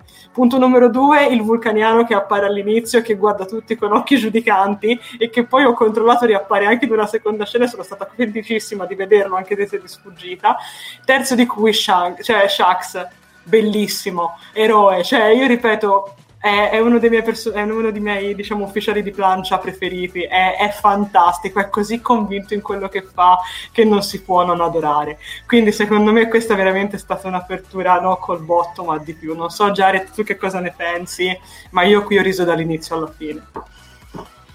No, no, sicuramente carina mi è piaciuta, però non, non, non, mi ha fatto nemmeno troppo impazzire. Ok, ok. Onesto, però comunque sì, dai, comunque ci stava, carina per l'apertura e, e poi non, non, mi ha lasciato, diciamo, molto eh, dentro di me, sarò, sarò, onesto. Però mi ha fatto comunque ridere Boimer quando gli spezzano anche quella. Poverino. Sì, sì, lì mi ha fatto... Sì, sì leggiamo un paio di commenti. Eh, il maestro, questa scena del concerto un po' esagerata, in effetti concordo. Poi Daniela Amore, mia moglie che guarda le stelle, io che guardo la, la, la splendida auto, auto, equazione semplice di un rapporto uomo-donna. A questo si riferisce su, sulla scena, fra del, del, scena finale, diciamo, dell'episodio precedente. Poi Sofia con i commenti, vediamo un po' se ci sono. Beh, poi abbiamo Assunta Viviani che giustamente dice il violino che brutta fine ha fatto, eh, poverino, povero anche Boimler Stella. Poi, beh, direi che anche Riccardo Frasca ha apprezzato l'inizio di episodio, ha detto eh, mi, ha fatto, mi, ha, mi ha fatto davvero ridere, molto specialmente la fine del violino. Poi continuiamo con... Uh, uh, aiuto, Dio, mi ha cambiato tutto. Uh, oddio, ah, eccolo qua. Grazie, scusate. Ecco Mauro Vallanti che ti dice questa scena iniziale è tra data il numero uno, citazionissima negli strumenti. Quanti inizi di TNG abbiamo visto con Riker e data a suonare? Beh, in effetti, in effetti. Col trombone. Eh sì. sì, sì. Cambiano i tempi, ma gli strumenti rimangono. Ancora qualche preghiera per il povero violino distrutto Povero Boyblet, stella. Però c'è anche qualcuno che apprezza anche la, che apprezza Mariner, infatti Davide Span dice Mariner che spacca la chitarra come una vera rockstar. E in effetti... Beh, in effetti sì, sì. Scena divertentissima sul pezzo di Mariner e Tandy stava per sciogliere i capelli e fare il banking. sì, sì. sì, sì, dai. Comunque è stata una scena che, che, secondo me è un pochino esagerata, ma comunque per lo stile della serie ci stava, ecco, mettiamola così. Andiamo avanti con eh, la scena successiva. Eccoci qui che nella scena successiva beh, eh, viene introdotto il tempo di ricarica. A causa di alcuni cambiamenti di rotta imprevisti da parte di un ammiraglio, la Cerritos si ritrova a cambiare missione a dirigersi sul, su Gelrak 5, dove devono consegnare dei, dei premi, dei doni diplomatici. Eh, nel mentre nei Ponti Bassi si stanno occupando della scena di detenzione vediamo Mariner sparare a Boimler tra l'altro con uh, successione non so stordimento per fortuna c'era la barriera. I quattro poi discutono delle piccole pause che gli ufficiali si concedono fra un servizio e un altro praticamente il tempo di ricarica. Ed è una cosa che vediamo fare un po' in tutte le serie di Star Trek perché quando per esempio Kirk gli chiedeva a Scotti quanto ci vuole per la sala macchine? Eh capitano ci vogliono almeno quattro ore. Poi in realtà magari ce ne volevano due per dire lui se la rendeva comodo no? quindi in realtà per dire eh, ci sta, ci stava come citazione, ci sta come cosa, mi è piaciuta molto questa scena ovviamente loro l'hanno molto esagerata perché non è che si fanno margarita, però, però carina, secondo me, secondo me molto molto molto carina. Tu Sofia cosa ne pensi? Guarda, a me c'è stato un momento specifico che mi ha fatto spaccare, ovvero quando Tandy riceve una chiamata da, da Tana e che appunto che gli dice eh, devi, quanto ci ci vuole per, tipo, per riparare un lettino medico? Eh no, mi ci vogliono 5 ore. Ah, ok! cioè, c'è Tano proprio che cambia espressione del nome ah ok a posto. Ho veramente e, e Mariner dall'altra parte ah vedi come crescono in fretta. Cioè ho, ho, adorato. Ed effettivamente sì cioè sono d'accordo. Questo veramente secondo me è un modo molto carino appunto per andare a coprire appunto questo famoso momento appunto questo tempo di ricarica appunto dove come dire perché effettivamente ci rimaneva tutti un po', un po strano no? perché anche Scotti poi effettivamente diceva no mi, mi ci vogliono 5 ore. Poi arrivava dopo e diceva ah no ci ho messo solo mezz'ora. Cioè, che, che, meraviglia. Sì sì sì assolutamente assolutamente meraviglioso. Però mi ricordo Scotti in quell'episodio di PNG eh, dove gli diceva alla Forgia ma tu realmente quando devi fare un lavoro che, so, che ti richiede due ore gli dici a Picard che ti servono due ore cioè, non hai visto qualcosa del genere quindi in qualche modo si collega, no? No, comunque molto molto carina questa scena, secondo me. Sì, sì, ci stava. Ed è un qualcosa che secondo me ha anche un po' un senso. Ora, molto estremizzato, però, però ci stava. Heavy Mariner Top, ci dice Riccardo Galletti. La federazione come il comune di Torino. Adesso sono curioso di sapere perché. come le poste italiane, a seconda. Ho le carte sullo schermo, sì, sì, è vero. Il tempo di ricarica è necessario, assolutamente. Poi, mm, Assunta Viviani, la scena che bevendo, stavano bevendo Margarita mi è piaciuta, secondo me sembrava un vero cocktail segnato bene. Mm. Sì, anche secondo Posso prendere un commento io, scusami, con Flavio Galzignato che dice si va al lavoro innanzitutto per la pausa caffè. Infatti io qui ho pensato a Boris con il caro Duccio de- del tecnico delle luci e coffee break, signori. Quindi sì, effettivamente è vero. E, ehm, e poi, poi, poi, poi, eccolo qua, ecco, Stefano si, si ricollega un attimino a quello che dicevo io su Tana, che dice a me piacciono troppo le reazioni spiazzanti, come quelle della dottoressa o quelle della caposezione dello scorso episodio. Anche a me, tantissimo, mi fanno, mi fanno morire, cioè, le, le ho veramente adorate, mi piacciono un sacco. Sì, sì, concordo. Ah, eccola qua, tempi di ricarica lunghi anche al comune. Eh, citazioni, citazioni, citazioni, ci dice Daria Quercia. Eh, raddoppiare l'anche segreto di Scotti per essere considerato l'ingegnere dei miracoli. Anche a Scotti faceva bere molto. Eh, Sofia Boris, eh, Boris. Da svelare sui tempi previsti di prestazione professionale è indispensabile per sembrare indispensabili quando ci si impiega di meno. Strategie di sopravvivenza. Esatto. Sì, sì, sì. Comunque, dai, direi che questa scena l'avete apprezzata un po' tutti, almeno nessuno, almeno per adesso, l'ha criticata. Ci stava, secondo me, ci stava. Arriviamo così alla scena successiva, Eccola qui. con, eh, dove arriva il timer, come lo, lo vogliamo chiamare, il countdown, insomma, tutta questa, questa, questa sequenza qui, dove la capitano scopre che Boimler cioè scopre da Boimler che cos'è il tempo di ricarica, mentre lui è su un turbascensore.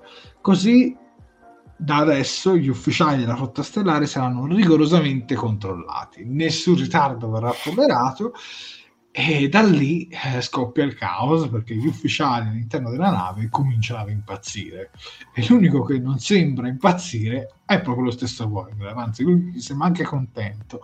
Quanto è bello spurgare quel caos! per dire no, veramente qui mi è piaciuta molto quella sequenza, non so se Sofia ti viene in mente, in cui ti fanno vedere come parte il countdown, no? Sì, sì, certo, Ecco, certo. tu sai spiegare meglio, vai.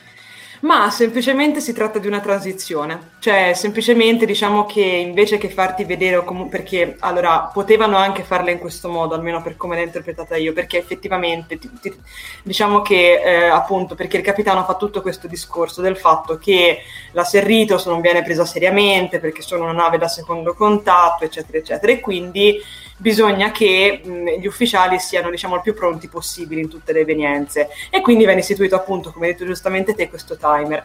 Potevano farlo in tanti modi potevano anche semplicemente far vedere che qualcuno impostava un timer che poi diventava diciamo globale per tutta la nave.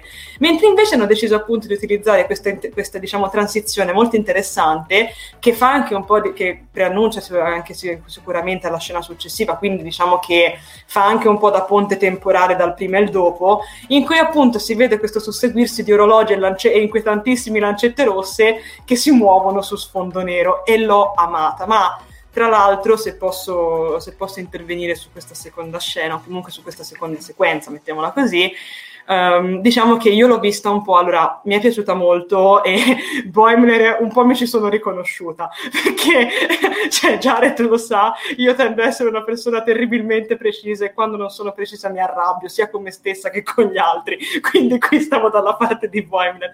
Però diciamo che ci ho trovato anche un po' una certa critica anche diciamo a certe società multinazionali o comunque a certe organizzazioni che puntano, come poi vedremo farà anche la stessa, la stessa capitano, eh, più sulle brevi tempistiche che sulla qualità effettiva del lavoro. Quindi per questo mi è piaciuto molto questo episodio. Poi ci sarà, vabbè, anche un'altra trama che come vedremo si andrà a sviluppare, però ti dico, l'ho trovato un, un punto di vista molto, molto interessante, mm. ecco, mettiamola così tipo come quelli che dicono che quando vai a lavorare per Amazon è come avere una pistola puntata in testa. Sì, perché effettivamente ora io allora chiaramente, cioè allora pic- piccola parentesi. Noi amiamo Amazon. Esatto, allora, a parte che amiamo Amazon, ma poi comunque no, cioè, non, non, siamo qui per criticare il servizio no. di Amazon o i lavoratori di Amazon, però diciamo che è noto che purtroppo diciamo in queste multinazionali che sono diciamo volte al grande, alla grande produzione in poco tempo, purtroppo diciamo che i lavoratori tendono a essere appunto quasi sfruttati o comunque al limite dello sfruttamento. Quindi diciamo che secondo me in questo senso un po' si vede, però poi c'è Boimler che è il nostro bambino speciale che è contentissimo e che a un certo punto dice pure ho finito tutti gli incarichi di oggi, quindi me ne faccio dare di nuovi. Io l'ho adorato. Oddio. Sì, sì, assolutamente. Eh, allora, vediamo un po'. Fantastica la scena dove tutti sclerati e Boiler, e Boiler gironzola canticchiando. Assolutamente. Questo ci scrive Riccardo Galletti. Stefano Ancis. Possibile che il capitano non conoscesse i tempi, il tempo di ricarica? Ah. Era stata anche lei un punte basso. Beh, dai, comunque era per un. Si capisce dai che è un po' esagerata questa scena secondo me era messa un po' per quello. Di Sofia, cosa c'è che ti... No, volevo dire che allora mm, mi è venuto in mente un flash, scusate, sempre riguardo questa scena che um, se non mi ricordo male la capitano scopre di questa cosa mentre sta prendendo il turboscensore insieme a Boimler. Ok, e mentre sta prendendo il turboscensore con Boimler, lui sta canticchiando la sigla di TNG. Me lo ricordo. ok. No, questa me l'ero persa o sicuramente me l'ho dimenticato. Eh, critica al taylorismo, Boemer fa scoppiare gli altri, sarà vendetta istintiva. Tutti preoccupati, Boemer è felice. Esagerare stamattina, questo avevo letto. Eh, poi la differenza in negativo tra questo e l'episodio precedente è che in questo ci hanno mostrato una versione troppo caricaturale anche del capitano e del primo ufficiale Fin quando si tratta dello World X ci fanno divertire, ma preferirei che almeno il capitano lo facessero rimanere un personaggio serio, pur all'interno di una serie marcatamente irriverente. E mi trovo abbastanza d'accordo con te, Davide. Mi trovo d'accordo, anche perché comunque lo World X dovrebbero essere un po' i, i ragazzini, no? diciamo le nuove leve a bordo dell'astronave, quindi ci sta che loro abbiano anche un po' un carattere un po' più irriverente, anche un linguaggio magari un po' più, eh, con gerghi un po' più giovanili, eh, mentre magari gli ufficiali, quelli più anziani, dovrebbero essere tutti di un pezzo. Però comunque, grosso modo la vedo come te, anche se comunque non, non ho detestato questo episodio, ma come ho detto prima qua vado più su un 6 e mezzo. Comunque questa scena del timer in realtà mi è comunque abbastanza piaciuta. Saluto Umberto Rotundo, ciao a tutti, passavo per un saluto che non ho ancora visto le due puntate. Ci si rivede live settimana prossima. Ciao Umberto, allora ci si vediamo la prossima settimana. Uh, Boiler, uh, lo Stakhanov di noi altri, lo Stakhanovista di noi altri. Poi si offre una strizzatina al d'occhio ai tempi moderni, eh, Chapliniano in versione Trek. Concordo sì, con uh, Davide Spano sul capitano, ci dice eh, Riccardo Frasca. Sì, effettivamente sono, ma in realtà un po' tutti i personaggi secondo me sono molto caricaturati. Cioè, per esempio Ransdom, uh, Ransdom, come si chiama? È praticamente Riker. cioè, è, è, praticamente Riker. A, a, un certo punto si siede pure in, nella stessa maniera di Riker. Sì. Cioè, quindi, secondo me è proprio praticamente Riker. Ma andiamo avanti con uh, la scena successiva. Mm-hmm che stavolta faccio presentare a te. Ok, beh, qui direi che arriviamo a questa, diciamo, distribuzione dei doni che però non va esattamente come previsto. Infatti Mariner parte in missione insieme a Ransom, dopo essere tra l'altro anche arrivata in ritardo. Um, cosa succede? Che Mariner, Ransom e un altro piccolo gruppetto di, di sottufficiali devono consegnare un dono ai Gerachiani, ovvero il cristallo dell'onore. Il problema è che però sbagliano la consegna e infatti donano loro un pezzo di legno per, della fertilità. Da lì parte quindi una scena di battaglia con tanto di citazioni alla Kirk. Um, delle navi ostili poi attaccano la Serritos con delle capsule di abbordaggio. Beh, che dire, sicuramente questa è una scena molto frenetica e appunto, come ho detto, anche ricca di combattimenti che richiamano effettivamente la serie classica. E, ehm, ti dirò, ho veramente, ho veramente adorato. Guarda, ti dirò, questa scena mi ha ricordato molto, uh, uscendo proprio dalla serie, ma andando appunto su un altro media, ovvero il media videoludico. Mi ha ricordato quando in Star Trek Online fai una delle primissime missioni uh, con il tuo personaggio e ti ritrovi appunto in un pianeta con la gente che ti circonda con, con le lance, i sassi e tu devi fuggire. E questa cosa l'ho veramente adorata.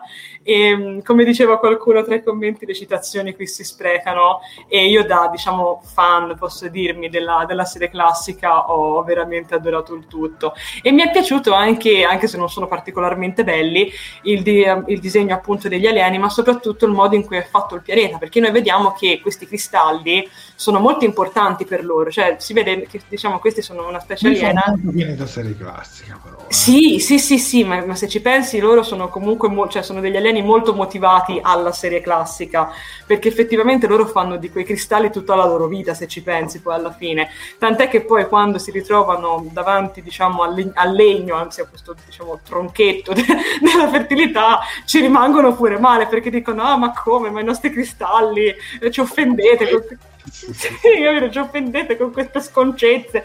Ti dirò, mi è piaciuto, mi, mi, ha, fatto, mi ha, fatto, molto sorridere. E, e, poi, tra l'altro, qua c'è da dire che il, caro, il nostro caro primo ufficiale viene anche catturato dopo aver fatto un tentativo di, eh, diciamo, esatto, dopo un tentativo di azione eroica viene allegramente catturato e quindi poi, come si suol dire qui a Firenze, è il maiala per tutti e sinceramente l'ho adorato, l'ho, mi è piaciuto veramente tanto. Un po' me l'aspettavo, però mi è piaciuto veramente. Sì, sì, no, concordo anch'io. Poi, come ci dice anche il maestro, qui bellissime citazioni degli anni 60 del 2200.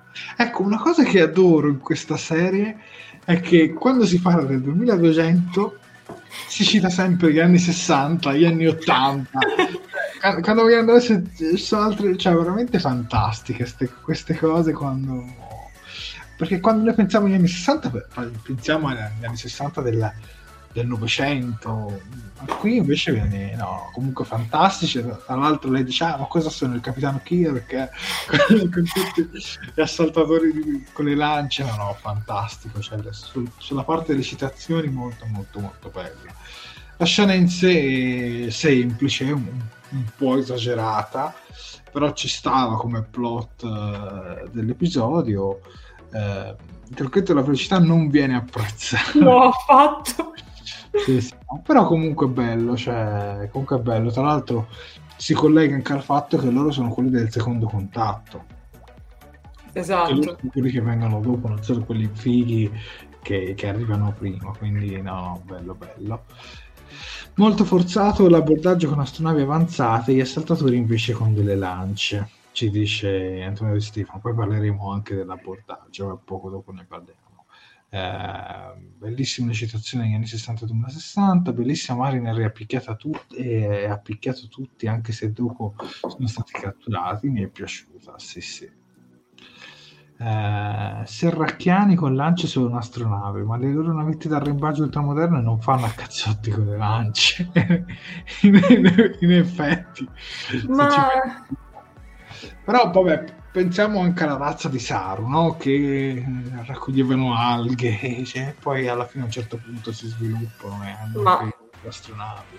Hanno la stella di Saru lì che, che veniva in soccorso nella, nel finale della seconda stagione con un'astronave. Ma in realtà mi sentirei di dirti anche molto più semplicemente pensiamo a tutti gli alieni che abbiamo visto nella serie classica, cioè quante volte noi abbiamo effettivamente visto, come dicono anche qui, degli alieni che arrivano con lance e bastoni e poi ti tirano i sassi e poi si scopre che tipo, ops, dietro l'angolo c'hanno, una nave, c'hanno, c'hanno un'astronave pronta, cioè nel senso io, a me è piaciuta veramente tanto perché appunto l'ho vista proprio come una citazione a quel tipo di alieni lì che diciamo per motivi chiaramente di budget, per motivi di CGI che ai tempi chiaramente non esisteva, per motivi di effetti speciali, insomma un po' caserecci, diciamo che dovevano essere fatti in un certo modo, anche se poi riservavano sempre delle, delle sorprese. Quindi ti dico, io, io, qua ho adorato, cioè veramente ho adorato. Sembra, a un certo punto ti, davvero mi sembrava di star guardando un episodio della, della serie classica. Sì, sì, questa parte eh, assolutamente. Ma andiamo avanti con uh, la scena, quella successiva, eccoci già davanti prima da ridere. Comunque, dopo che sono stati, diciamo, catturati, vengono anche imprigionati, Mariner e Ransom, eh, e mm, devono affrontare il gigante Vindor per ottenere la libertà. Eh, al che gli viene lanciata una spada per decidere chi fra loro due deve deve affrontare questo gigante. E Random colpisce Mariner, eh, mi sembra in un piede, sì. e per combattere al posto suo. Poi arriviamo alla scena del combattimento e anche qui citazione alla serie classica a non finire. Con, eh, combattimenti alla Kirk a mani nude con le braccia messe così. Oppure prendeva così. Ma poi lui tutto oliato come si vede nella Vabbè, questa scena mi ha ricordato, secondo me, la scena fra Kirk e il Gorn. Sì. Forse è una velocità più veloce, Però sicuramente anche qua, secondo me, c'era molto della serie classica. A me mi ha ricordato proprio lo scontro fra... Perché qua c'è il duello, invece secondo me più Kirk e il Gorno, però ci sta anche sì. il duello. Poi, poi, vince senza neanche troppo difficoltà, non è che, che, che abbia rischiato di, di, prenderle o altro. Eh, poi è stato bello anche no, è stato bello, insomma. Mariner che a un certo punto iniziava a fare commenti un po', so, ma quanto è sexy. Ma... Oh, vabbè, che c'è di male, scusami. no, fino, a, fino a prima lo criticava, insomma. Comunque... Comunque la scena in sé è stata carina, divertente. È sempre un po' una scrittura, secondo me, molto molto semplice.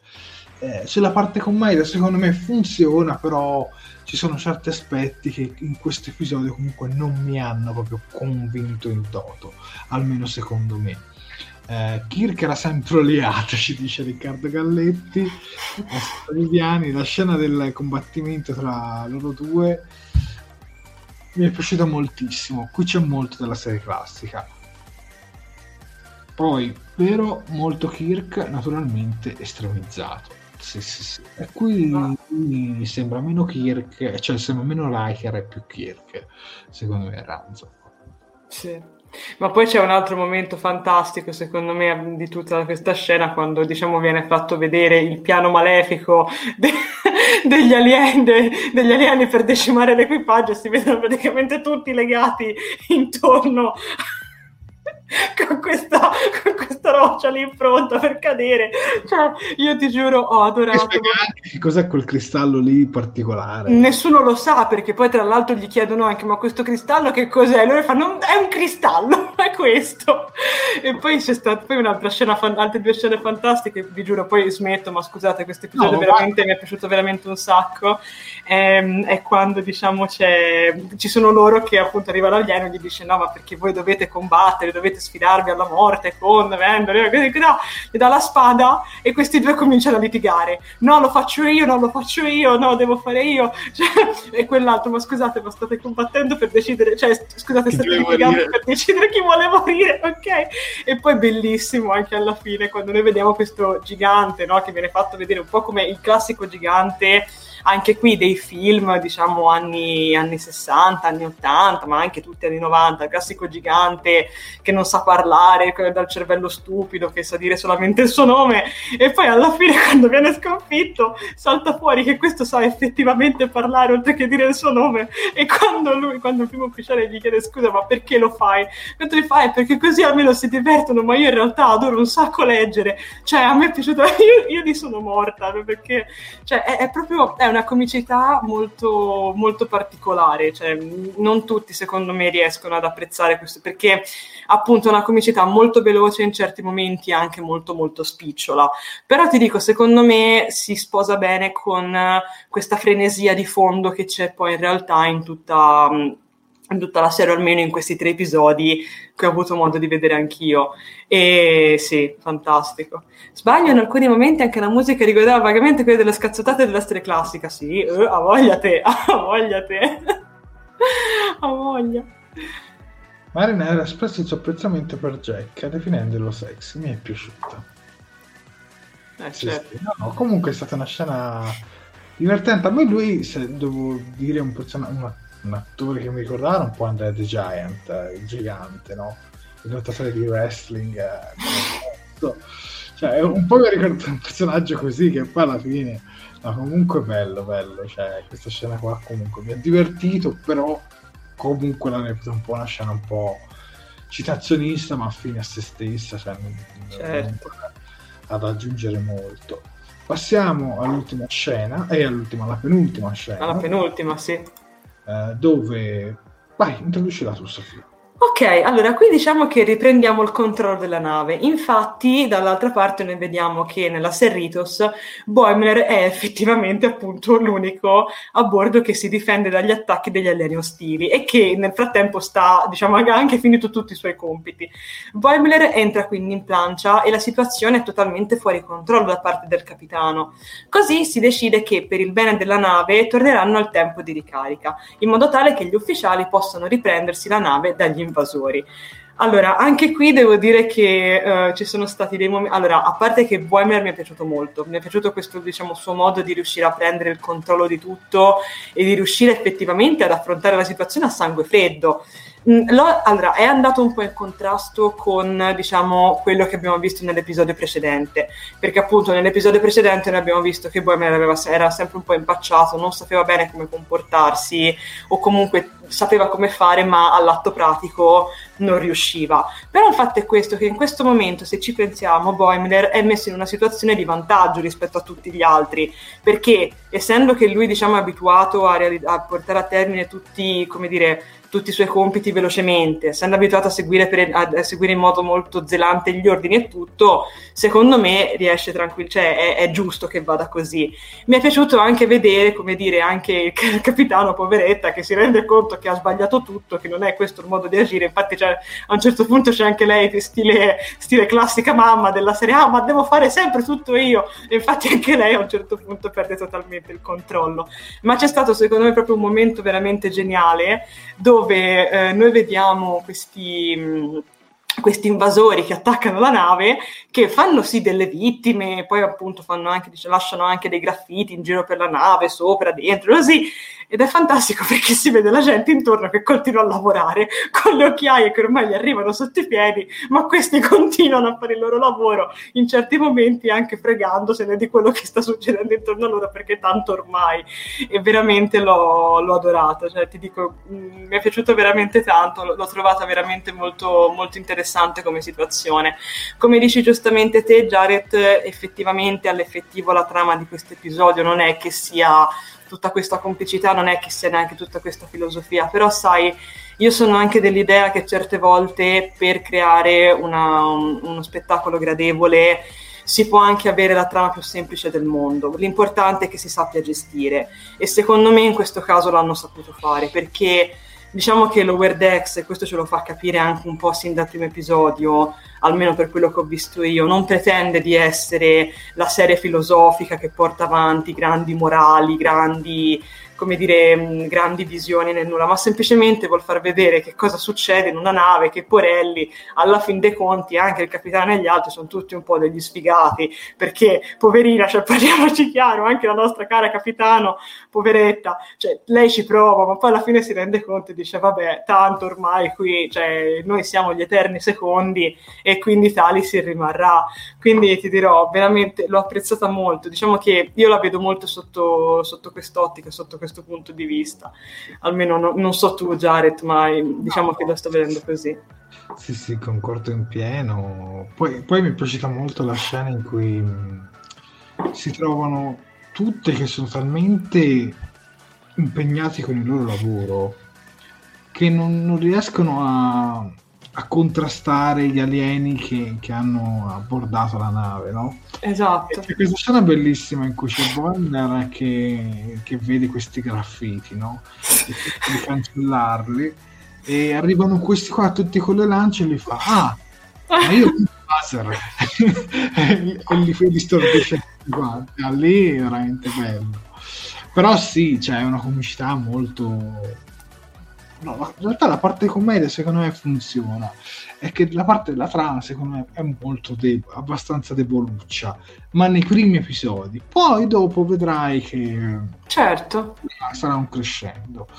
Eh, capitano eh, Carol sembra distrutta. A me qui mi ha ricordato anche un po' Genoa in un anno d'inferno, quando è veramente stremata. Poi eh, finale mm, del duello geniale, bella ironia, Uh, Bohem qui raggiunge la sua eh, apoteosi e poi alla fine, poi alla fine vedremo. esatto. E concordo molto stile comedy americana, battute veloci eh, da cogliere al volo. Ma quante ore si lavora su una nave della federazione di Norma? ci chiede Sandro Albinati. Beh, ci dovrebbero essere i turni, come loro ci citano spesso i turni delta, ovvero c'è chi eh, lavora di giorno e c'è chi lavora di notte, anche se nello spazio sembra che sia sempre notte, in realtà ci sono due turni, due squadre che, che si danno il cambio, almeno se non ricordo male sono due squadre, poi non so se ci sono di più. Dopo il ripasso degli episodi con voi posso dare come voto 6,5 e 8. Oh, Alberto si è deciso di dare un voto. Poi verso la fine, tra poche scene, arriveremo a mostrarvi una bella citazione che hanno fatto a un personaggio di Next Generation. Esatto. Poi andando avanti con la serie la sto apprezzando di più, semplice ma satirica e non proprio banale. Ecco, Concordo. No, Claudia andando avanti migliore. Claudia mi ricordo che era molto scettica sul pilota, e invece poi... Bravo Jared, pure a me è piaciuta quella parte del phaser e da lì la riscossa per la riconquista dell'astronave.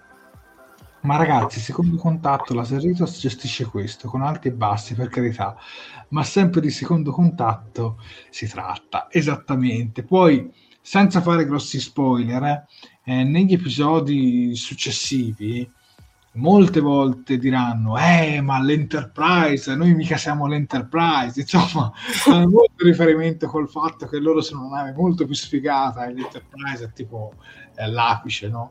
Quindi si noterà molto tutto questo. Ecco, qualcuno ci ha tolto i dubbi sui turni. Ci sono. Aspetta, no, ho sbagliato. Ci sono quattro turni, o sono da 8 o da 6, un turno trasversale che copre il centro della giornata.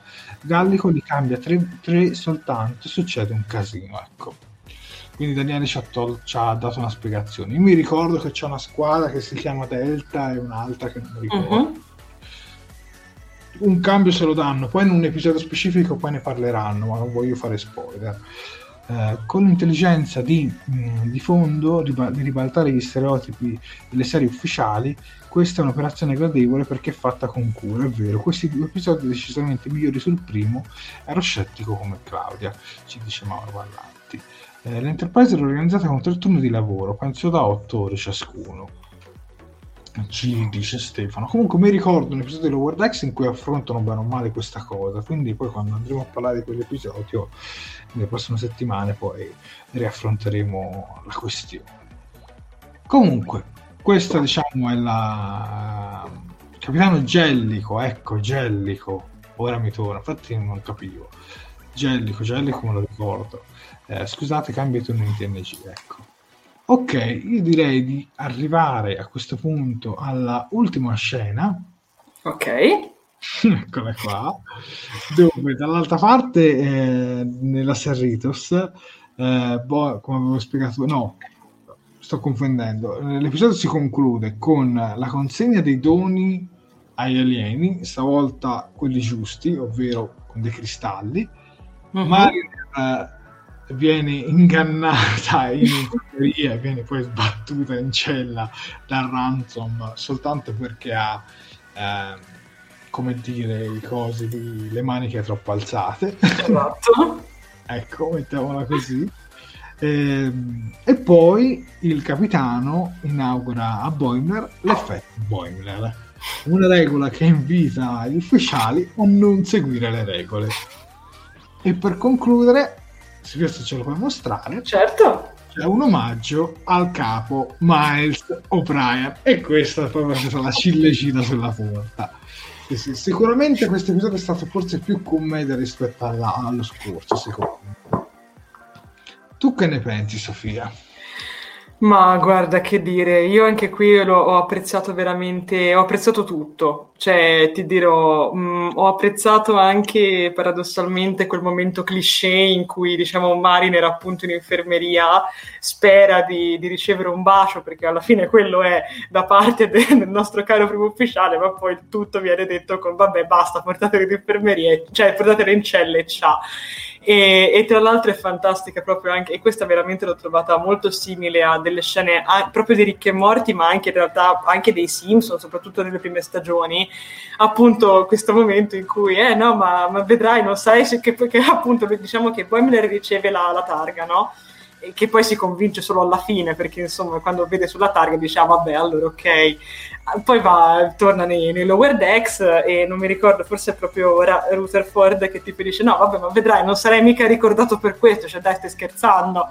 Transizione un tot di anni dopo eh no ma perché quindi? E si vede questa diciamo scuola mettiamola così con anche tra l'altro una vasta gamma di alieni, vediamo anche un andoriano, vediamo due ferenghi, così, no, ma, non, eh, ma questa regola, insomma, è stata così, cosa? Ma adesso passiamo a un altro, ovvero un ufficiale, O'Brien. Ah, io lì ti giuro ho, ho riso come una scema per i successivi cinque minuti, quindi fantastico. Veramente, veramente fantastico. Mi è, mi è piaciuto veramente. Ragazzi, ve l'ho detto, cioè, questi, questi due episodi mi sono piaciuti veramente, ma veramente tanto. Allora figurati quelli finali. Eh, infatti li aspetto, infatti, infatti, infatti prima o poi farò una bella watchata, una bella binge watchata di tutta la serie. Bellissima citazione ad O'Brien, ci dice il maestro. Scena fantastica, quella finale, ci dice Sandro. Eh, anche Jack dice a Mariner che è sexy. Eh, Riccardo Frasca, scene ultime davvero troppo belle, specialmente nel futuro unico capo, sottufficiale, che finora vediamo anche in Lower Decks. Chissà se la scena ambientata nel futuro è più avanti o indietro rispetto a Discovery terza stagione. Penso che non lo sapremo mai. Mi sono ricordato ora, uh, sembra un, un, cazzo di gatta di tiragraffi detto dalla dottoressa Mariner. scena dove si elogia Miles O'Brien mi è piaciuta molto, sì, sì, sì. No, ma è carina, cioè alla fine le citazioni secondo me sono veramente belle, ma veramente ben fatte. E se devo dire la verità, sotto il punto di vista delle citazioni, secondo me Lower Decks rispetto all'altra serie che fa tante citazioni al passato, che è stata Picard, forse Lower Decks riesce a fare un pelino meglio sotto quel punto di vista. Ma sotto la trama, secondo me, c'è qua, c'è, bisogna secondo me un po' migliorare, mettiamola così. Comunque il finale mi è piaciuto, come dice anche Daria Quercia, finale coi fiocchi. Sofia, che tu che non hai visto gli episodi successivi, sì. che cosa ti aspetti di vedere più avanti? Dio, domanda difficile questa. Allora, sicuramente mi aspetto, diciamo, di vedere um, come dire, sviluppato ancora di più il rapporto tra i, quelli che sono effettivamente i nostri, i nostri giovani eroi dei, dei Lower Decks. E um, spero effettivamente, ora sono un po' combattuta sul fatto se si debbano formare o meno delle coppie, perché in realtà mi piace in realtà molto vederli come proprio un gruppo di amici che, che lavorano tutti insieme e che si ritrovano ad affrontare delle situazioni tutti, tutti insieme. Però sicuramente appunto mi aspetto questo e poi diciamo mi aspetto che come diciamo veniva messo un po' citato all'inizio della, de, cioè alla fine del primo episodio che si scopre un po' di più riguardo anche il rapporto tra Mariner e la capitano perché se non mi ricordo male lei è proprio la figlia della, della capitano della Servitos. primo episodio. Quindi... Sì, viene detto alla fine del primo episodio e sì, anche perché un altro non ho visto ragazzi, quindi non vi posso fare spoiler, quindi cioè, mi aspetto che anche questa questione venga spiegata un po' meglio, perché comunque alla fine mh, vediamo che lei non ha esattamente un posto dove stare, l'hanno provato a mandare a fargli fare diciamo varie missioni, varie, l'hanno mandata in vari luoghi, in vari laghi, hanno cercato sempre di farle trovare un posto, ma non ce l'hanno mai fatta, quindi mi piacerebbe che anche questo lato di lei venga un pochino più affrontato, però chi vivrà vedrà, almeno io, perché non, ho ancora visto niente. Io non posso non dire nulla. nulla. Bravo. Sì, sì. Se no ti mando nei tubi di Jeffries. Non dice nulla anche che ha visto tutto. Ecco. Esatto, esatto. Non rovinate la sorpresa alla Sofia che se non mi offendo. Va bene, dai, io direi che siamo arrivati in chiusura e quindi Sofia, a te gli appunti social. Ok, allora finiamo appunto ricordandovi tutti i nostri vari canali social che sono sempre tantissimi e cerchiamo di essere ogni volta sempre attivi su tutti quanti. Infatti cominciamo con YouTube e Facebook, luogo appunto dove potete sempre vedere e seguire in diretta le nostre live. Per quanto riguarda YouTube mi raccomando mettete un bel mi piace al video, continuate a commentare, a condividere, iscrivetevi al canale e cliccate sulla campanellina degli avvisi per essere sempre aggiornati ogni volta che andiamo in diretta. Per quanto riguarda Facebook invece mettete un bel mi piace al video, commentate, condividete oppure mettete anche un love al video se, se vi è piaciuto così tanto e soprattutto mettete anche un bel mi piace alla pagina. Per quanto riguarda gli altri social, beh, trovate sicuramente il nostro sito che cerca comunque di, che anzi, che di, ha una cospicua dose di notizie che vengono mandate praticamente tutti i giorni. Poi abbiamo la, la pagina su, su Instagram e il profilo su Twitter. E infine diciamo che abbiamo una piccola novità che ci sta accompagnando da diversi mesi. Infatti, se ci volete supportare ulteriormente, vi potete abbonare anche sul nostro Patreon. Sono disponibili due tipi di abbonamento. Il primo, che si chiama Primo Ufficiale, a 2 euro al mese, che vi consente di ricevere un attestato di ringraziamento via email, come nel caso di Fabio Bruschi e Giordano Bracalente, che ci tengo sinceramente a ringraziare. Poi invece c'è l'abbonamento capitano a 5 euro al mese, che vi fa beneficiare dell'attestato più la menzione nei, titoli, nei titoli di coda di Talking Track, ovvero il vostro nome comparirà nella sigla finale delle nostre dirette, come per esempio sta accadendo ai nostri carissimi Assunta Viviani, Alberto Cuffaro e Marco Nazzaro. Vi ricordo inoltre che questa però non è assolutamente una forma di lucro verso Star Trek, ma semplicemente un modo per supportarci o comunque un modo di supporto verso Talking Trek e verso quello che facciamo. Vuoi aggiungere qualcosa Jared? Mi sembra di aver detto tutto, correggimi se sbaglio. Hai detto tutto qua, quindi non ti preoccupare. Ottimo. Ben fatto, mia prima ufficiale. Grazie capitano. Io direi che ringrazio proprio Sofia per la sua competenza e per avermi accompagnato in questa diretta. Io ringrazio Jared per, avermi continu- per continuare diciamo, a riporre tutta questa fiducia in me e soprattutto ringrazio anche il nostro pubblico che come al solito è un po' il nostro motore pulsante di tutta la USS Talking Track. E io direi di fare proprio un applauso al nostro pubblico per averci seguito fino a questo punto. Ai punti inferiori! Comunque, arrivati a questo punto, io direi di ricordare l'appuntamento a venerdì prossimo alle ore 23.30 con il quarto e prossimo episodio di Lower Decks denominato Nave Umida. Non sappiamo se ne recensiremo altri due o soltanto quello, dipende un po' da quanti punti in scaletta eh, dovremmo realizzare sul, sul singolo episodio. Uh-huh. Comunque direi che l'esperimento è funzionato anche con due perché più o meno siamo riusciti a rimanere eh, sui tempi di una diretta eh, normale.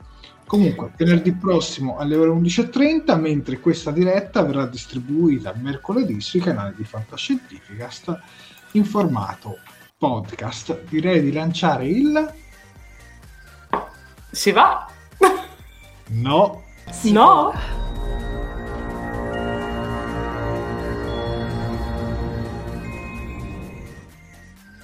Ormai mi ero abituata al si va, perdonate. Poi magari a fine Lower Decks ci butteremo anche una frasetta a tema Lower Decks, perché una io l'ho trovata ma non posso spoilerare per il momento. ecco, mettiamola così. Sì, sì, sì. Salutiamo tutti i nostri ultimi ospiti che ci state scrivendo. Buonanotte a tutti ragazzi, sempre un grande piacere stare a commentare con voi. Un abbraccio forte e circolare a tutti, un abbraccio grande ai nostri due ufficiali preferiti in conduzione. Grazie Mauro. Sandro Albinati, grazie ragazzi. Flavio Calzignato ci manda un lunga vita e prosperità. Eh, Davide Caldarelli, ottima serata, buonanotte a tutti, buonanotte anche a te Davide. Eh, Antonio Di Stefano, grazie a voi ragazzi, è sempre un piacere stare in vostra compagnia. Notte e buon weekend a tutti. A venerdì prossimo, un caro saluto. Un caro saluto anche a te, Antonio. Salutiamo anche Stefano Ancis, si va, Ola, e poi, e poi Daniele Finna. Beh, direi che state arrivando in tantissimo momento warp. Buonanotte a tutti. A venerdì prossimo. Beh, io direi che, come abbiamo anticipato, venerdì prossimo andremo con un'altra non so se una singola o una doppia recensione di Star Trek Lower Decks e direi che se è tutto possiamo mandare la sigla finale. Buonanotte a tutti. Buonanotte.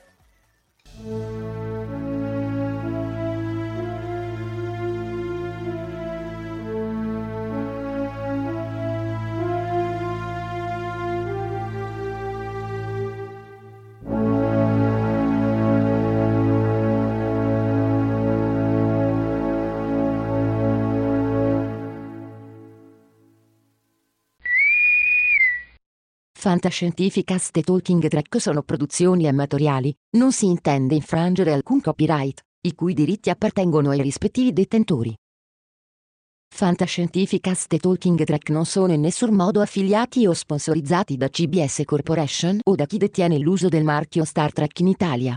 Il podcast ha carattere esclusivamente ricreativo e divulgativo, non ha alcun scopo di lucro e viene diffuso gratuitamente.